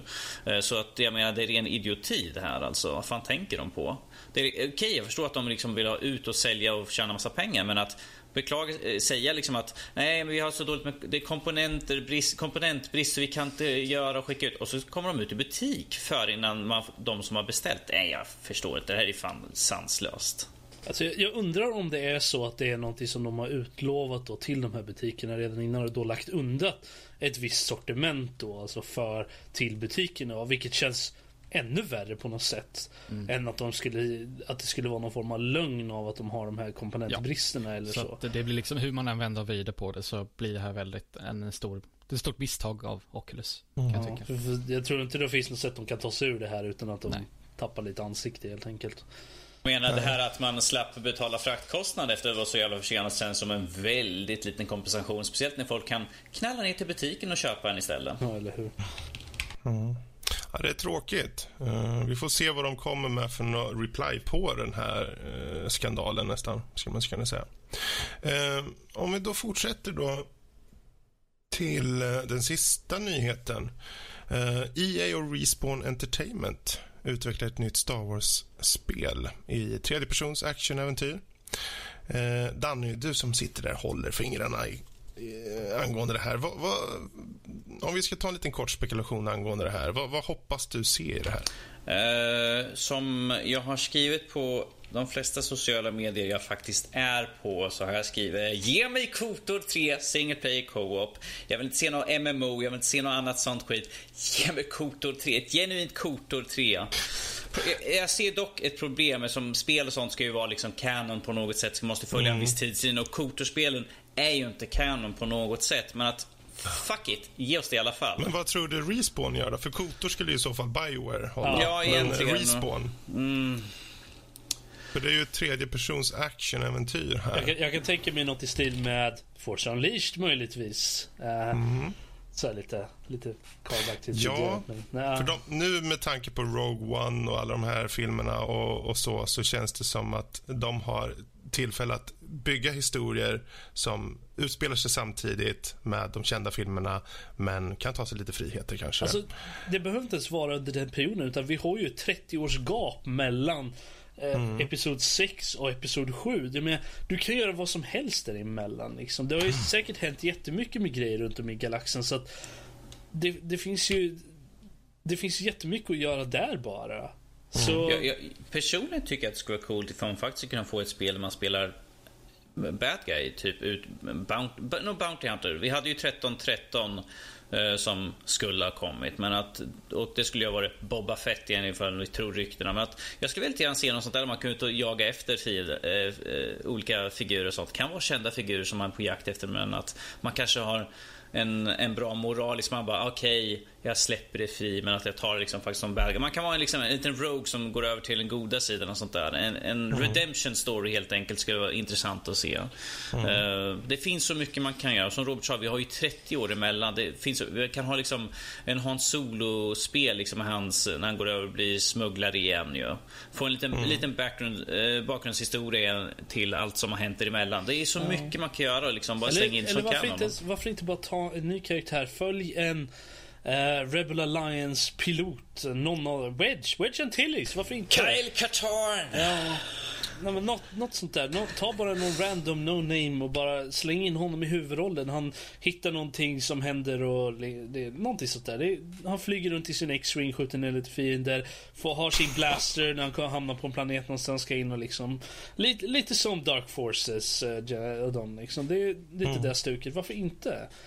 Det, det, jag tror det skulle fungera jättebra. Det behöver inte det kommer ju, ja, ja, med tanke på att EA har tillgång till Frostbite-motorn och eh, den här som är Frostbite i Battlefront förresten, eller? Ja, ja, ja. Battlefront. Jag tror det. Ja, Frostbite. jag tror det. Ja, för jag tänker mig, alltså, det vattnas lite i munnen för mig när jag tänker mig att det finns här alltså en utvecklare som just nu tar fram ett spel i tredje, tredjepersons actionäventyr, för- då med en story, mycket att bita i.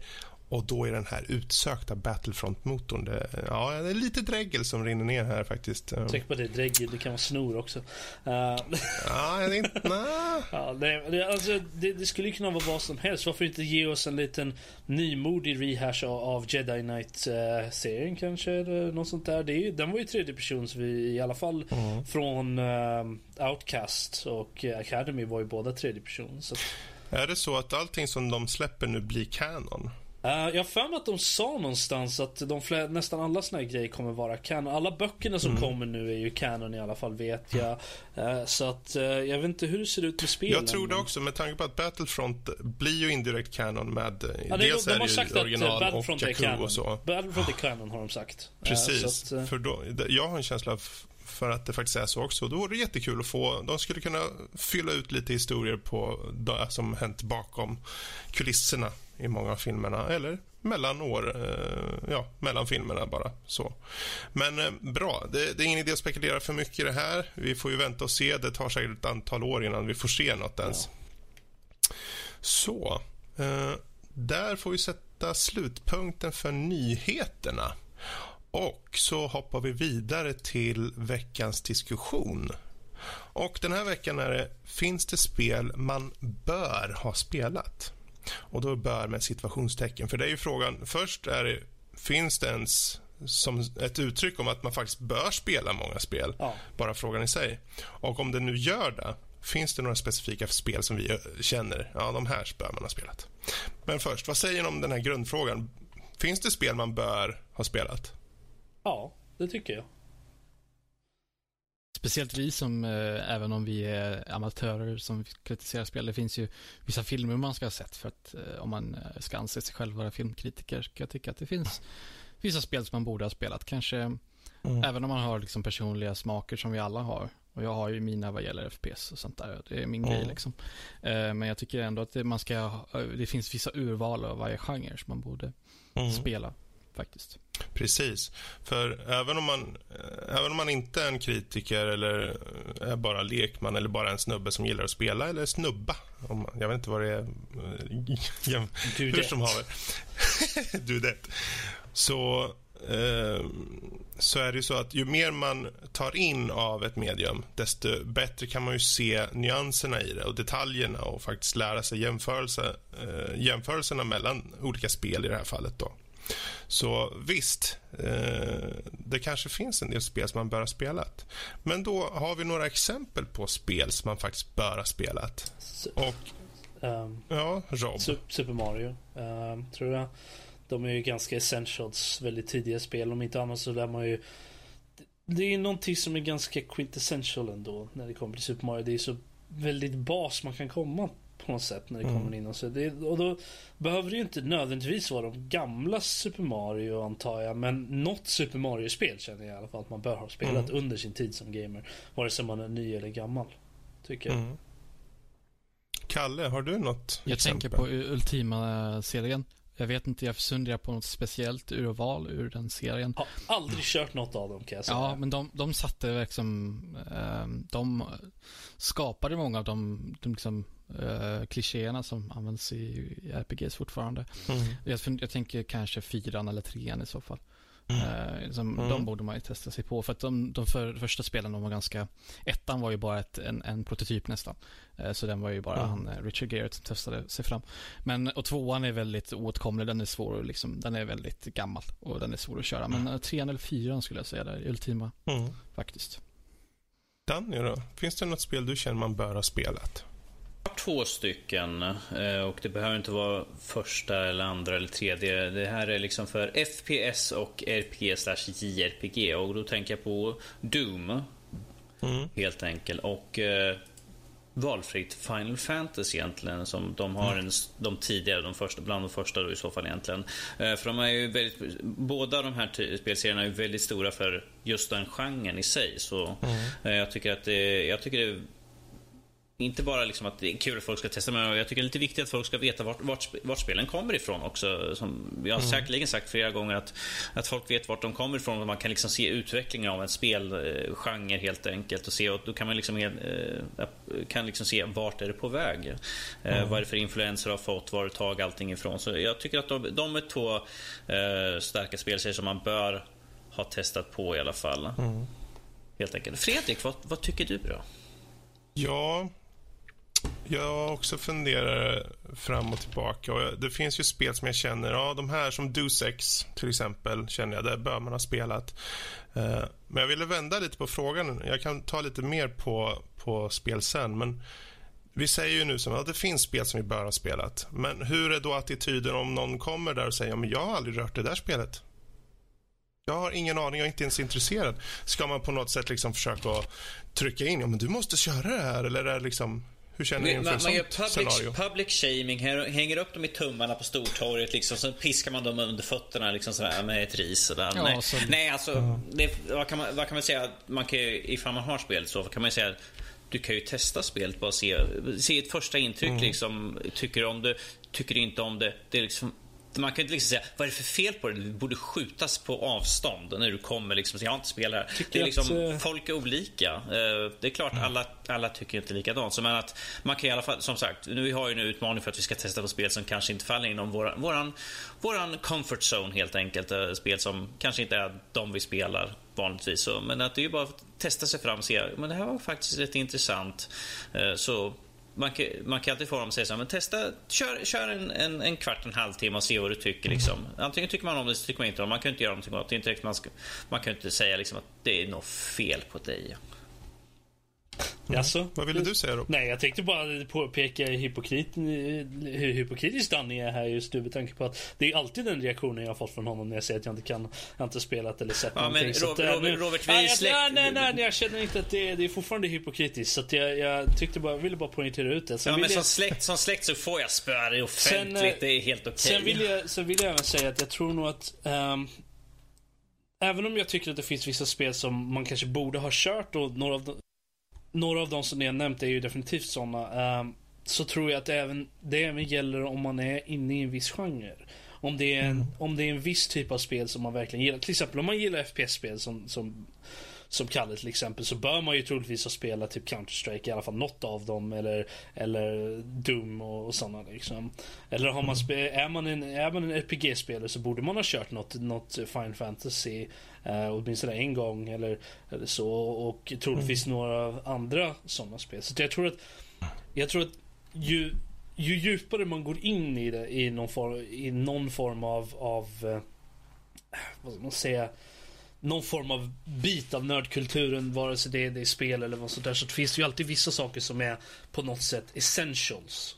Uh, nästan som en, en, en tutorial-bok. Att de här borde du kolla in först in, om du ska in. Liksom, mm. Sådana saker. Och att jag tror att man rankas faktiskt lite av hur, hur många av dem man har kört och vad man tycker om dem. När man, när man är inne i en, i en sån eh, klick eller vad man nu ska säga. Eh, mm. Uh, är man en FPS-spelare och inte tycker om Counter-Strike så är det säkert folk som ser ner på en som Carl till exempel. Han, han ser ner på alla som inte gillar Counter-Strike. Så att, uh, och det vet vi ju definitivt. Um, Okej. Okay. Absolut. Skjutas ska ni alla göra. Ja, ja, precis. Nej. Nej, så, så, och jag vet, jag vet inte riktigt. Det, på, ens, på ett sätt så är det ju det, det, är helt klart att det är dåligt att man ser ner på andra människor på grund av att de har eller inte har gjort någonting. Eller man hyllar dem för att de har gjort något. Sådär. Men, mm, Robert. Ja, men samtidigt så kan man kanske eh, ta vara på den känslan. Snarare, snarare än att se ner på folk så kan man ju försöka upplyfta dem lite. Att ge, för, ge förslag då. Om du tyckte om det här spelet, då borde du kanske köra det här då. Gillade du jag vet inte, Mass Effect som är ettan liksom, där det var lite mer RPG-element och lite sånt. Eller Dragon Age till exempel. Så kanske du skulle tycka om det här Final Fantasy-spelet. Mm. Det är lite mer ingående i RPG-världen. Lite sånt där. Så, att, mm. um, så jag tror att jag tror att det är väldigt mycket negativa känslor och sådär. Och jag är väl skyldig till det själv. Eh, på vissa, på vissa, många fall. Då att man kanske inte räknas mm. som en äkta RPG-gamer om man inte har kört eh, Final Fantasy 7 eller något sånt där. Jag vet inte. Mm. Uh, för det är ju, precis, för det är ju mm. sånt man vill komma ifrån lite. Och, men du är ju verkligen inne på rätt spår där just med att lyfta upp folk snarare. Och man kanske frågan ska vara mer, finns det spel som man bör känna till? Mm. För att känna till och spela, behö, man behö, jag menar, Ultima är ett bra exempel. Jag menar, det är klart att det är ett spel som kan vara bra att ha spelat. Men det kanske inte är ett spel som idag ens går att spela. Ja, det är svårt. Du måste emulera grejer. Finns på GOG, tror jag.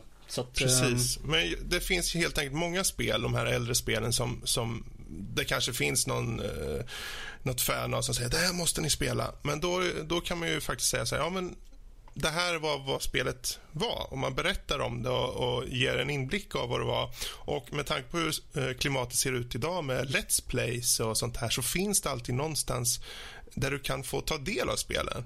Och eh, på det sättet som du säger, kanske lyfta upp andra spelare och visa för dem. Ja, det här var det var och det här är varför jag tyckte om det. Och vem vet, om de tycker det är intressant jag tror att, jag tror kanske det de finns, in på gång, Jag tror det finns en, en, annan twist på den frågan egentligen är ju att jag tror att det finns vissa spel som man man känner igen, man, man känner till även om man kanske inte har spelat dem eller så. Som Ultima mm. till exempel. Jag har aldrig spelat något av de spelen men jag vet vad det är för någonting.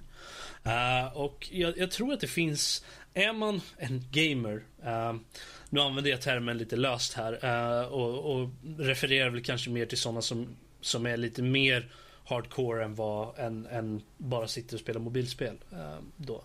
Så att de som kanske ger sig in och har en konsol eller, eller spelar på datorn i alla fall. Eh, tänker jag mer på nu. Så finns det nog en hel, ett antal spel som man känner till även om man inte har spelat något av dem. Halo-spelen är ju säkert efter Half-Life, Doom, Uh, mm. Nu var det bara FPS som jag tog här. Men, men, uh, men Final Fantasy också ligger ju på den listan. Och, och Monkey Island. Monkey Island, uh, mm. Broken Sword skulle jag nog säga också. Det är mm. lite mindre känt än, än, än Monkey Island. Men även på den listan så har man ju även saker som, som till exempel The Dig till exempel. Mm. De flesta, man känner igen namnet, man vet, ja ah, men jag har hört talas om liksom. Så, så det, det är någon del av så här, public consciousness nästan. Att det, mm. det, det, finns det, är lite, det är lite det kulturella arvet, att det är så många ja. spel som gör referenser till, till andra spel som man egentligen, man bara, jag undrar vad den där referensen var. Då kommer man in och kollar, man bara, aha okej, okay, ja, men mm. det är samma person. Eller man kollar upp en spelskapare så blir det lätt att det kommer upp plötsligt. Vi har så många, nu för tiden finns så många, vi har som vi sa förut, Youtube med Let's Play och sånt där. Och eh, det är väldigt många som gör sina egna dokumentärer på Youtube om spelserier eller spelgenrer. Jag brukar kolla rätt mycket, jag tycker det är väldigt intressant. Eh, eh så det, det är nog ett vårt kulturella arv att man vet om någonting även fast man inte har spelat det. Personligen så är det, inte, är det mer att jag har växt upp med så många olika obskyra, udda speltitlar som man sett har man växt in till andra spel, alltså där de, där de från, med tidens gång har de liksom vuxit ihop och liksom man ser vart de tar influenser ifrån. Så jag har ju spelat massvis med, jag har inte spelat Ultima själv, men jag kan konceptet och skulle mm. kunna spela utan problem. För att jag har spelat spel långt innan som var liksom mm. föregångare mer eller mindre. Så att jag kan ju liksom spelen på det sättet. Eh, jag vill, jag vill bryta ifrån lite grann och, och, och en, ta en liten sidofråga. Så här, finns det spel som vi kanske tycker att man bör ha spelat men tiden har sprungit ifrån. Att de är för gamla helt enkelt. Som vi, som vi tog upp Ultima där. Att det är liksom svårt kanske att få tag på om det inte finns på Google och sånt där. Uh, är, det så, är det så att en del spel har... Um. Vi har ju tagit upp det förut att uh, datumen för spelen har liksom, dess tid har liksom gått förbi. Att de är inte relevanta längre. För vi, så jag tog upp Final Fantasy och där har vi så många nya spel som man kan testa istället, kanske, istället för de första spelen. Att det är mer för vår tid just nu än vad det var när jag spelade dem första gången. Um, uh, Half-Life. Uh. Okej, okej. Ja, ja, Robert, jag tycker inte du ska säga så mycket Half-Life, för jag har sett dig köra stegar på det spelet. Ja, det, det, är lite det jag pratar om. Jag känner att tiden har gått lite ifrån det bara. Så, här, så att, uh, ja. ja. Vad, vad, säger ni? Karl, Fredrik? Spel som har, kanske tiden har Precis, precis, som, som, en annan uh, kanske tycker att ah, men det här ska de pröva på, men att det är så uh, gammalt nu att jag vet inte ifall de skulle uppskatta det på samma sätt som en annan. Alltså, jag får väl vara lite kontroversiell där och säga att jag tycker egentligen alla äldre spel uh, kan man uh, se över. Jag menar allt innan 2000. För jag sa ju Deus Ex nyss, till exempel. Och när det kom så var det ju ett spel som rörde om i grytan ganska rejält. Och det är här som är liksom, det är, så här är det med alla spelserier. När det kommer spel som första gången det kommer gör ett väldigt starkt intryck, för in nya element i genren, så sätter det sin prägel på alla efterkommande spel. Men det spelet kan ändå bli förlegat. För mm. saker och ting eh, utvecklas, det blir bättre. Och Deus Ex idag, som Human Revolution till exempel, är ju betydligt mer streamlinat på många sätt. Men har på många sätt också faktiskt blivit bättre. Um, och det, det, man, får, man får inte se sig blind heller på de gamla spelen egentligen, det jag vill komma in på. Då. Det, uh, ett exempel på det, vi har pratat om det tidigare, som Final Fantasy 7 till exempel. Det är ju jättemånga som hyllar det som eh, ett av de absolut bästa JRPG som finns, men samtidigt så mm. är, det, är det, tittar man på det med dagens ögon så ser man ju att det är, det är nog, eh, det är föråldrat tror jag nog. På, må, ja, på många sätt och vis. Menar... Så, det, Precis. Jag tror att det är så. Jag, jag, jag tänkte bara säga en sak eh, angående det här. Det jag tänker att jag tror att en av de absolut värsta saker man kan göra när det kommer till spel, uh, till, till spelhistorik eller något sånt där, är att ignorera det, tror jag. Man behöver inte gå tillbaka och sätta sig och spela de här spelen, men att man måste kunna uppskatta vart vi kommer ifrån ändå. Jag menar, det är ju så i verkliga världen också, men jag känner att det är väldigt viktigt inom, inom just spel, för att det är det är så många som hyllar, ja men kolla det här, det här har jag aldrig sett förut. Ja men då kommer någon och säger, jo men det här gjordes ju för 20 år sedan i det här spelet liksom. Det är bara att det mm. kom tillbaka nu. Jag tror att jag tror att det absolut viktigaste om man vill vara en gamer egentligen, eh, om man vill vara involverad i, i, i gamingkultur, nördkultur, så tror jag att man måste, man kan inte ignorera historiken där vi kommer ifrån. Jag tror, jag tror att det är väldigt viktigt. Ja, Karl, jag vill bara prata klart. Uh, jag, jag, jag, tycker bara att, att folk som säger, åh oh, men du måste spela det här spelet, oh, det du behöver inte sätta dig och spela spelet, men du kanske borde kolla upp vad det är för någonting i alla fall. För det finns ju, det är en viktig, viktig historik där, där vi kommer ifrån. Jag menar, spel som kom ut för 30 år sedan, ja, du kanske inte vill gå och sätta dig och spela dem. Men du kanske borde läsa någonting om det, eller kolla en Let's Play eller någonting som Fredrik säger på YouTube, någonting sånt där. Bara för att se, så att vi alla vet vart vi kommer ifrån. Vart, vad, vad mm. våran, vad, våran nutid byggs på helt enkelt. Och jag tror att det är väldigt viktigt. Ja, nej, ja, bra Carl. sagt. Kalle? Nej, alltså det jag vill tillägga där, det beror ju på vilken eh, nivå man ligger på. Hur insatt man är, hur mycket man bryr sig. Eh, vi kan ju inte ta hänsyn till allas, eh, vad ska man säga, nivå av, av jag vet inte, eh, Intresse. intressenivå precis. Och där, mm. jag antar att man, om, om man är, har stort intresse nog att lyssna på den här podden så tror jag ändå att man är på någonstans på liknande nivå som oss. Det var därför jag tog mm. upp de här spelen, Ultima. Det, mm. det är precis ja. som det som Rob säger, liksom så att det handlar om att se vad vi har varit, var alla mekaniker kommer ifrån, var klichéer kommer, mm. var koncept och, kommer ifrån. Och sådär. Så då kan jag, jag står fortfarande kvar vid det att ja, men man borde åtminstone kolla på någon retrospektiv av Ultima. Mm. En Let's Play Det finns en väldigt rolig retrospektiv Ja, det är Spoonys uh, ja, Ultima den är väldigt retrospektiv.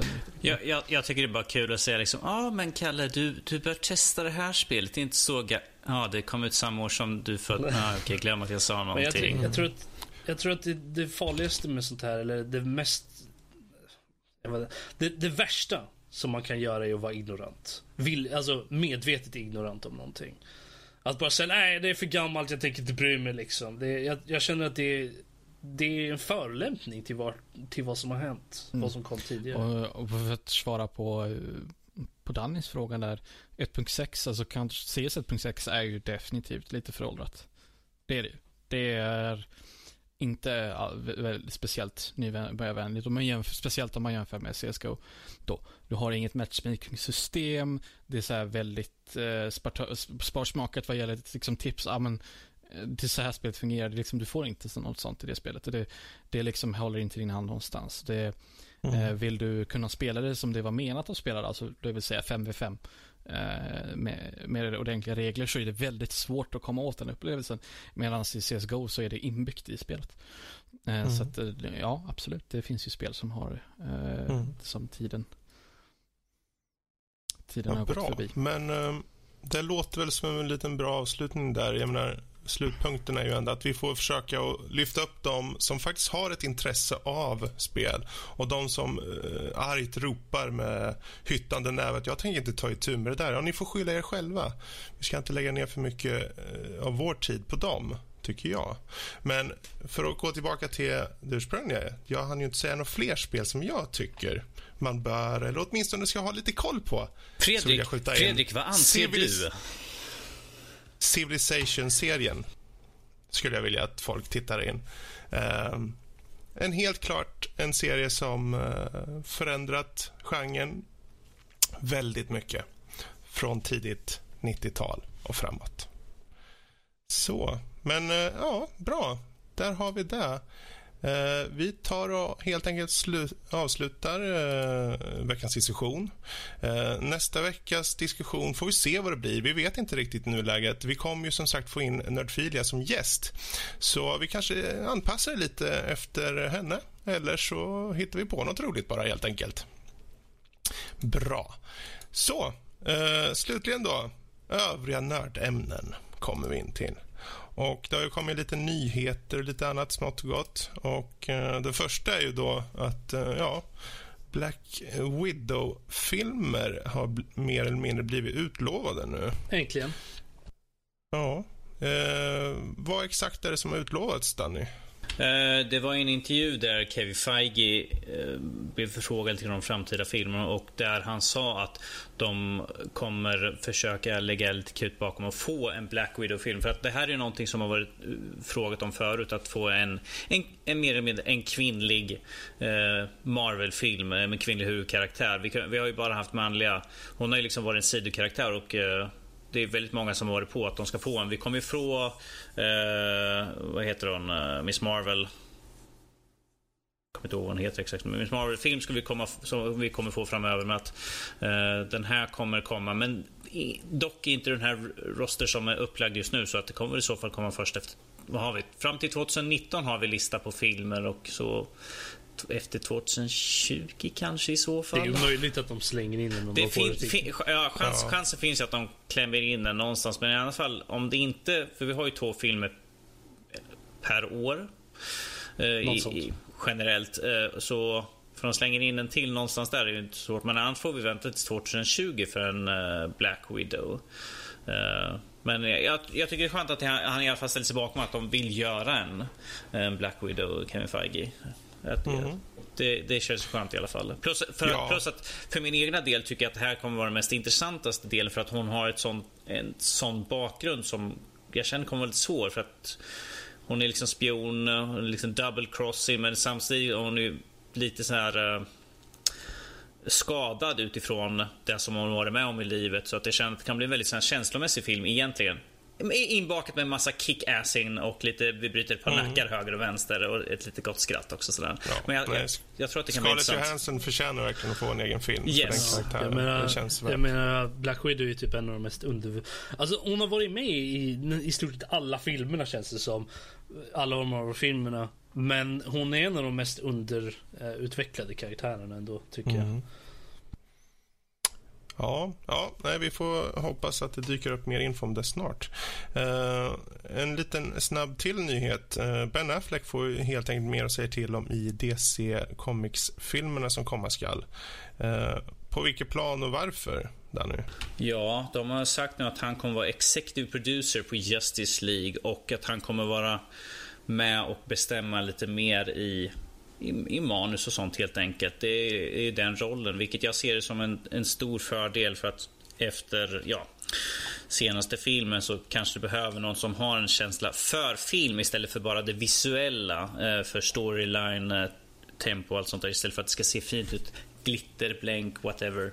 Eh, vi behöver någon som kan det här med att ett manus ska vara skrivet på ett visst sätt för att det ska kunna ge ja, en story som går att berätta som folk inte sitter jag har ingen aning vad som händer just nu. Är han arg på honom för någonting?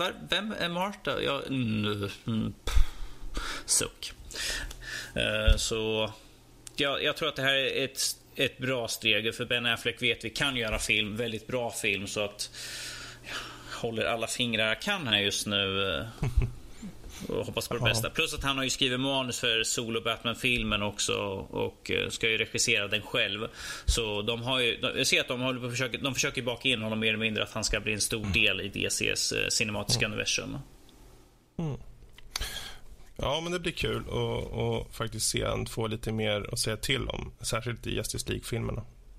Bra. Eh, sen har vi även då slutligen då nyheten om att eh, en ung Han Solo har blivit vald. Och eh, det är i det här fallet en kille som heter Alden Ehrenreich, om jag nu säger det rätt. Um, till att börja med, hur känns det att det, det, har blivit en filur som har blivit, eller ska bli Han Solo för er? Då? Nej. Uh, alltså, uh, Robert, Robert jag, vet att du, jag vet att du är skeptisk till det här valet, Robert. Ja, ja nej, alltså jag, jag vet inte. Jag känns att, det känns som att det finns andra saker man kan berätta snarare än Hans Solo-grejen faktiskt. Jag känner att, mm. och jag känner att sku, behö, behövde de verkligen göra det, gör det i en bok istället då. Där vi inte behöver lägga in någon annan som Han Solo. För hur de än försöker så kommer det alltid vara Harrison Ford som är Han Solo. Då går det inte att försöka lägga in någon annan. För det här känns ju som att det, det, är säkert inte det som är meningen, men det känns nästan som ett försök att ersätta honom på något sätt. Uh, med det här. Att, att, att få Han Solo till nya yngre audiences liksom. Man bara, mm -hmm. why? Va, varför det? Kan de inte bara gå tillbaka och kolla på andra filmer istället? Jag menar, det är mycket bättre val tycker jag. Ja. Ja, så kan man ju säga. Nej, men absolut. Jag är väl också faktiskt lite skeptisk inför en Hans Solo-film. Uh, uh, jag har dock sett den här killen och han... han om vi säger så här... Uh, det finns ju bra val och det finns sämre val. Och han är en av de bättre valen, i alla fall utifrån den film jag har sett honom i hittills, som är Hail Caesar. Uh, gör en väldigt bra rollprestation. Tyck, jag tycker han var bra i Beautiful Creatures i alla fall också. Den har inte jag sett. Ja, jag, har, jag kan ju meddela att jag har faktiskt inte sett honom i någonting vad jag vet i alla fall. Uh, så att, uh, men... Uh... Han har ju en väldigt bra karisma framförallt. och det är någonting man behöver som Hans Solo så är det ju ett tjog av karisma. Om inte 17 dussin. Um, ja, det finns inte så mycket mer att säga om det faktiskt. Utan vi låter det bli slutpunkten på övriga nördämnen, helt enkelt. Och så tar vi helt enkelt och hoppar vidare till eh, vår egen maestro i lyssnarvärlden här, Rob. Vi har ju fått yes. lite lyssnarmail. Vi har två som du ville ta upp. Yes, Vad har vi för något? vi har några stycken här. Vi börjar med ett från Anders. Han säger Hej alla goa människor. Ja, hej, hej. hej. också. hej, hej. Uh, det ska bli sjukt kul med ett Battlefield i andra världskriget igen. Ja, nu Hoppsan. Inte, var, var, Hoppsan. Nu var det inte så, men ja. Uh, Nej, vi hade fel. Ja, mm, nu, men du har fått rätt information i det här. I, i, i den här veckans podd i alla fall. Uh, men en, en kul liten fråga. Om ni fått välja vilket krig som helst. Vilket hade ni önskat Battlefield utspelat under? Ja, nu sa jag förvisso förra veckan att jag skulle gärna vilja se första världskriget, men eh, jag vill inte vara den som är den. Jag, jag skulle ju vilja se typ så här, något eh, kavalleribaserat. Jag tänker Napoleon, Napoleon och deras krig kanske. Vad vet jag?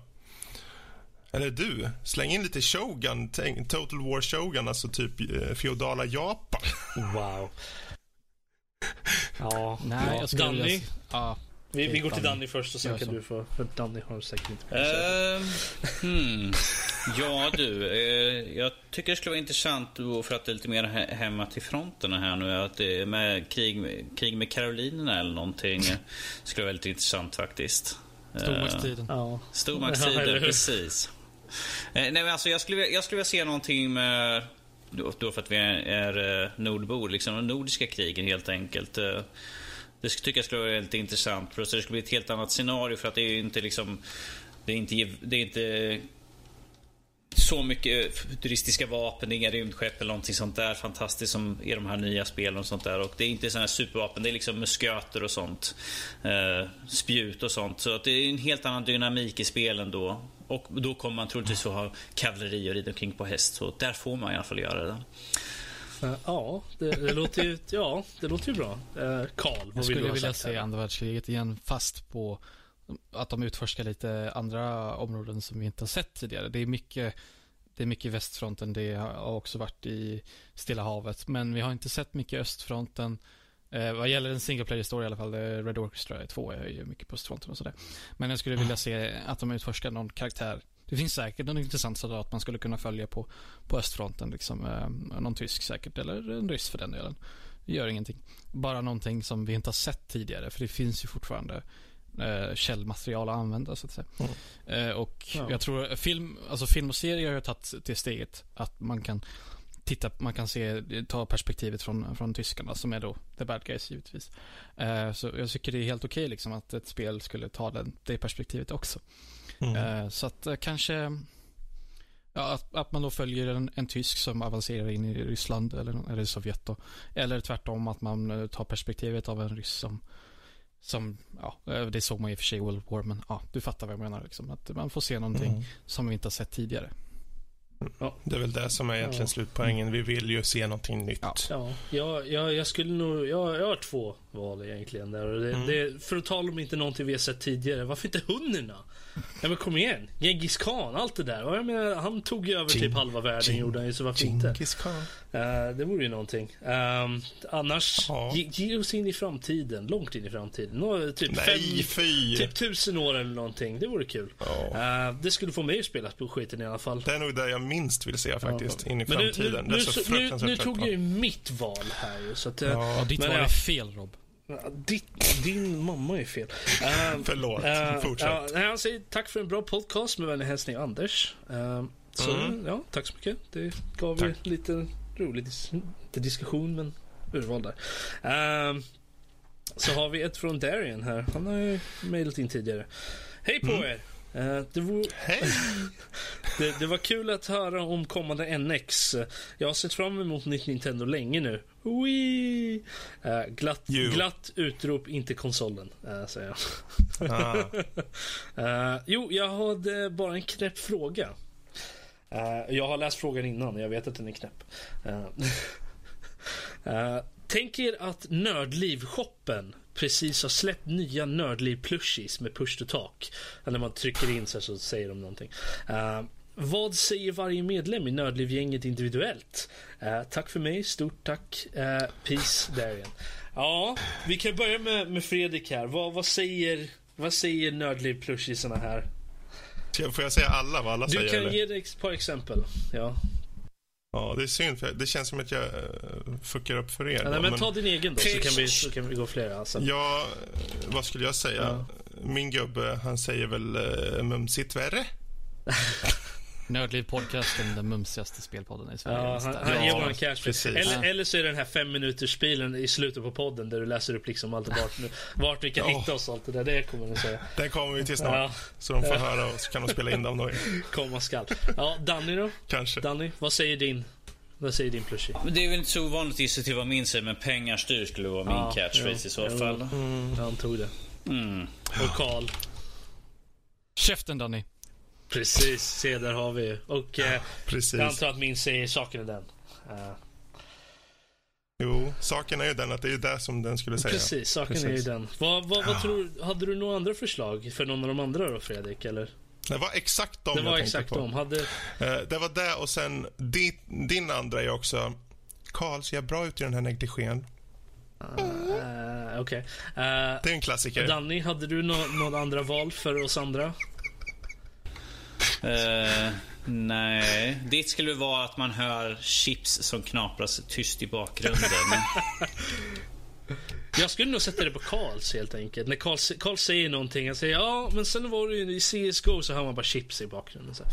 Ehm, eller att de går med varandra. Uh, Oj, oj, oj. Karl, hade du några andra? Nej, det låter jättebra så. Det, gör det. Det- Men Lotta då? Ja, Lotta. Uh, vad gulligt. Någonting med gulligt Det här- eller Jöggans gött. Ja, Joggans ja, bra. Joggans bra. Det, det är väl Lotta det. När man kliar på magen eller något. Oh, wow. Om man kliar dig på magen, Rob, då säger du också till Man- Li och sen inte- Ge mig min negligé! Man får inte, pr- Nej, man får inte prata om WoW i närheten av hennes plushie för då kommer... När du voice saker. activate Ja. säger man WoW så kommer det så här. Ja, det var den här gången i WoW alltså. Jag samlade ihop 250 stenar som man ska, skulle slå ihop till ett vapen. Eh, Ja, och skulle Max ha en egen, då skulle den bara säga aldrig! Ja. Aldrig! Eller Så. pratar ni fortfarande om det här? Typ så. Ja, men det, det är väl bra svar, alla de här svaren. Ja, jag tycker Antar jag. det. Det var ingen mer mail där. Det avslutades på toppenpunkten. Okej. Jag, äh, jag har en här från, eh, en från i chatten här nu. Det är från Vippen87. Han skriver så här. Ja, Jag har, alltid, jag har alltid velat fråga någon som kan lite om tv-spel och så. Vad tror, tror ni om en uppföljare till Heavy Rain? Eh, och som, nu är inte jag vem som är inloggad Ja, som, det är Carl. det, det är Karl. Att eh, slutet på den storyn gör det lite svårt att kanske full, göra en, en, en uppföljare sådär. Men att Det- man, kan, man kan ju alltid göra. Spel har ju kommit med uppföljare tidigare som inte har haft någonting med föregående att Mm. göra. Men hur är det? Jag har bara spelat en gång. Alla karaktär, huvudkaraktärerna kan dö. Är det inte så? I, i slutet på Heavy Rain? Jag för mig Ja. Och, Spoiler eh, för ett spel som är vem typ sex år den, gammalt. Vem som är mördaren är satt också, det ändras inte. Liksom. Det är alltid samma. Ja. Så Nej, men, nej, men jag är- tänker liksom jag för tror alla att- karaktärerna kan dö. Ja, ja, men, Så det Men- finns ingen som kan överleva och gå vidare till nästa ja, spel. visst, liksom. jag tänker så. Men jag tänker att det är möjligheten som man finns att man har det i samma universum. Jag menar, det, Mm, ja, det är liksom att man har en... Eh, bara sådär på rak arm skulle det kunna handla, handla om en copycat killer eller något sånt där om man ska ta något klichéaktigt. Någon som eh, Mm. apar efter han eh, origami killer i det spelet. Någonting Nej, sånt där. det känner jag inte att det behöver vara. Spelet Ja, men heter alltså- ju Heavy Rain, inte Origami Killer. Nej men att, alltså eh, bara som ett exempel. De, Jo, nej, de jag, finns förstår, ju jag förstår möjligheter. menar. Jag, jag, spinna jag ja, jo, nej, jag håller med om det. Men, Mm. eh, men jag känner nog att varför inte ge oss en annan serial killer eller något sånt där. Bara som, som en helt annan MO. Liksom har ingenting med Origami Killer att göra. Helt nytt cast och det är ytterligare high stakes liksom. High personal stakes. Mm. Men då måste man inte ens kalla det Heavy Rain. Du kan Nej, fortfarande men alltså ta... det, och det ska utspela sig under, under en regnig afton. Ja, alltså, och sen att de har den här lite samma teknologi som de hade i det spelet. Mm, precis. Jag tror, det- jag tror att spelet heter ju Heavy Rain bara. Det heter ju inte Origami Killer. Så det, är, det enda som behövs är ju att en, en som har något med regn att göra. Så det, jag känner inte Men till det, det var ju också, det var ju den här psykologiska thrillern, den här aspekten av spelet liksom som, som ligger där pulserande så, eh, mot spelaren liksom. Mm. Och du har valen hela tiden. Jag tänker, vore det inte intressant om, för vi har ju karaktärer, det är fyra karaktärer om jag inte missminner mig och de Fem? interagerar med olika, det är i alla fall ett par stycken. Ja. Och de interagerar med folk i världen. Säg att en av de här NPCerna du har agerat med, att den får att du liksom, av de konsekvenserna som har hänt i Heavy Rain så kanske du har interagerat med någon filur och den får man följa i det nya spelet till exempel. Absolut. Ja, det finns, Kanske. det finns ju någon karaktär som överlever. Har jag för mig någon sån här birollskaraktär. Gör inte det? Eh, men uh, jag, jag vet inte. Alltså jag känner att Heavy Rain hade en väldigt usel twist i slutet. Så att jag vet inte riktigt om jag skulle vilja...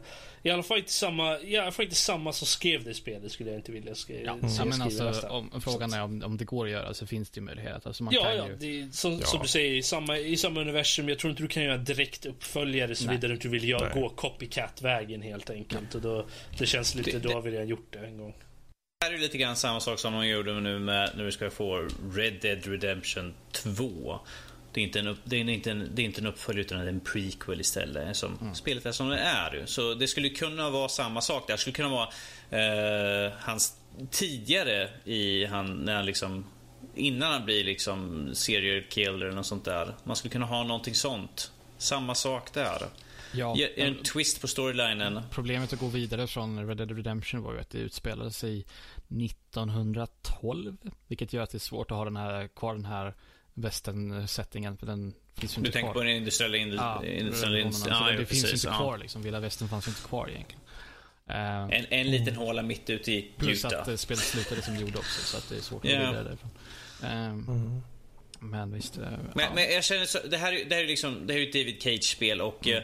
så här har det varit med de spelarna har varit med, oh fuck vad heter det första spelet han gjorde för någonting? Eh, Indigo Prophecy eller Fahrenheit. Fa- Fahrenheit, det är samma sak där liksom. Ska, ska vi göra en fullföljning på det och samma sak har vi med eh, Beyond Two Souls.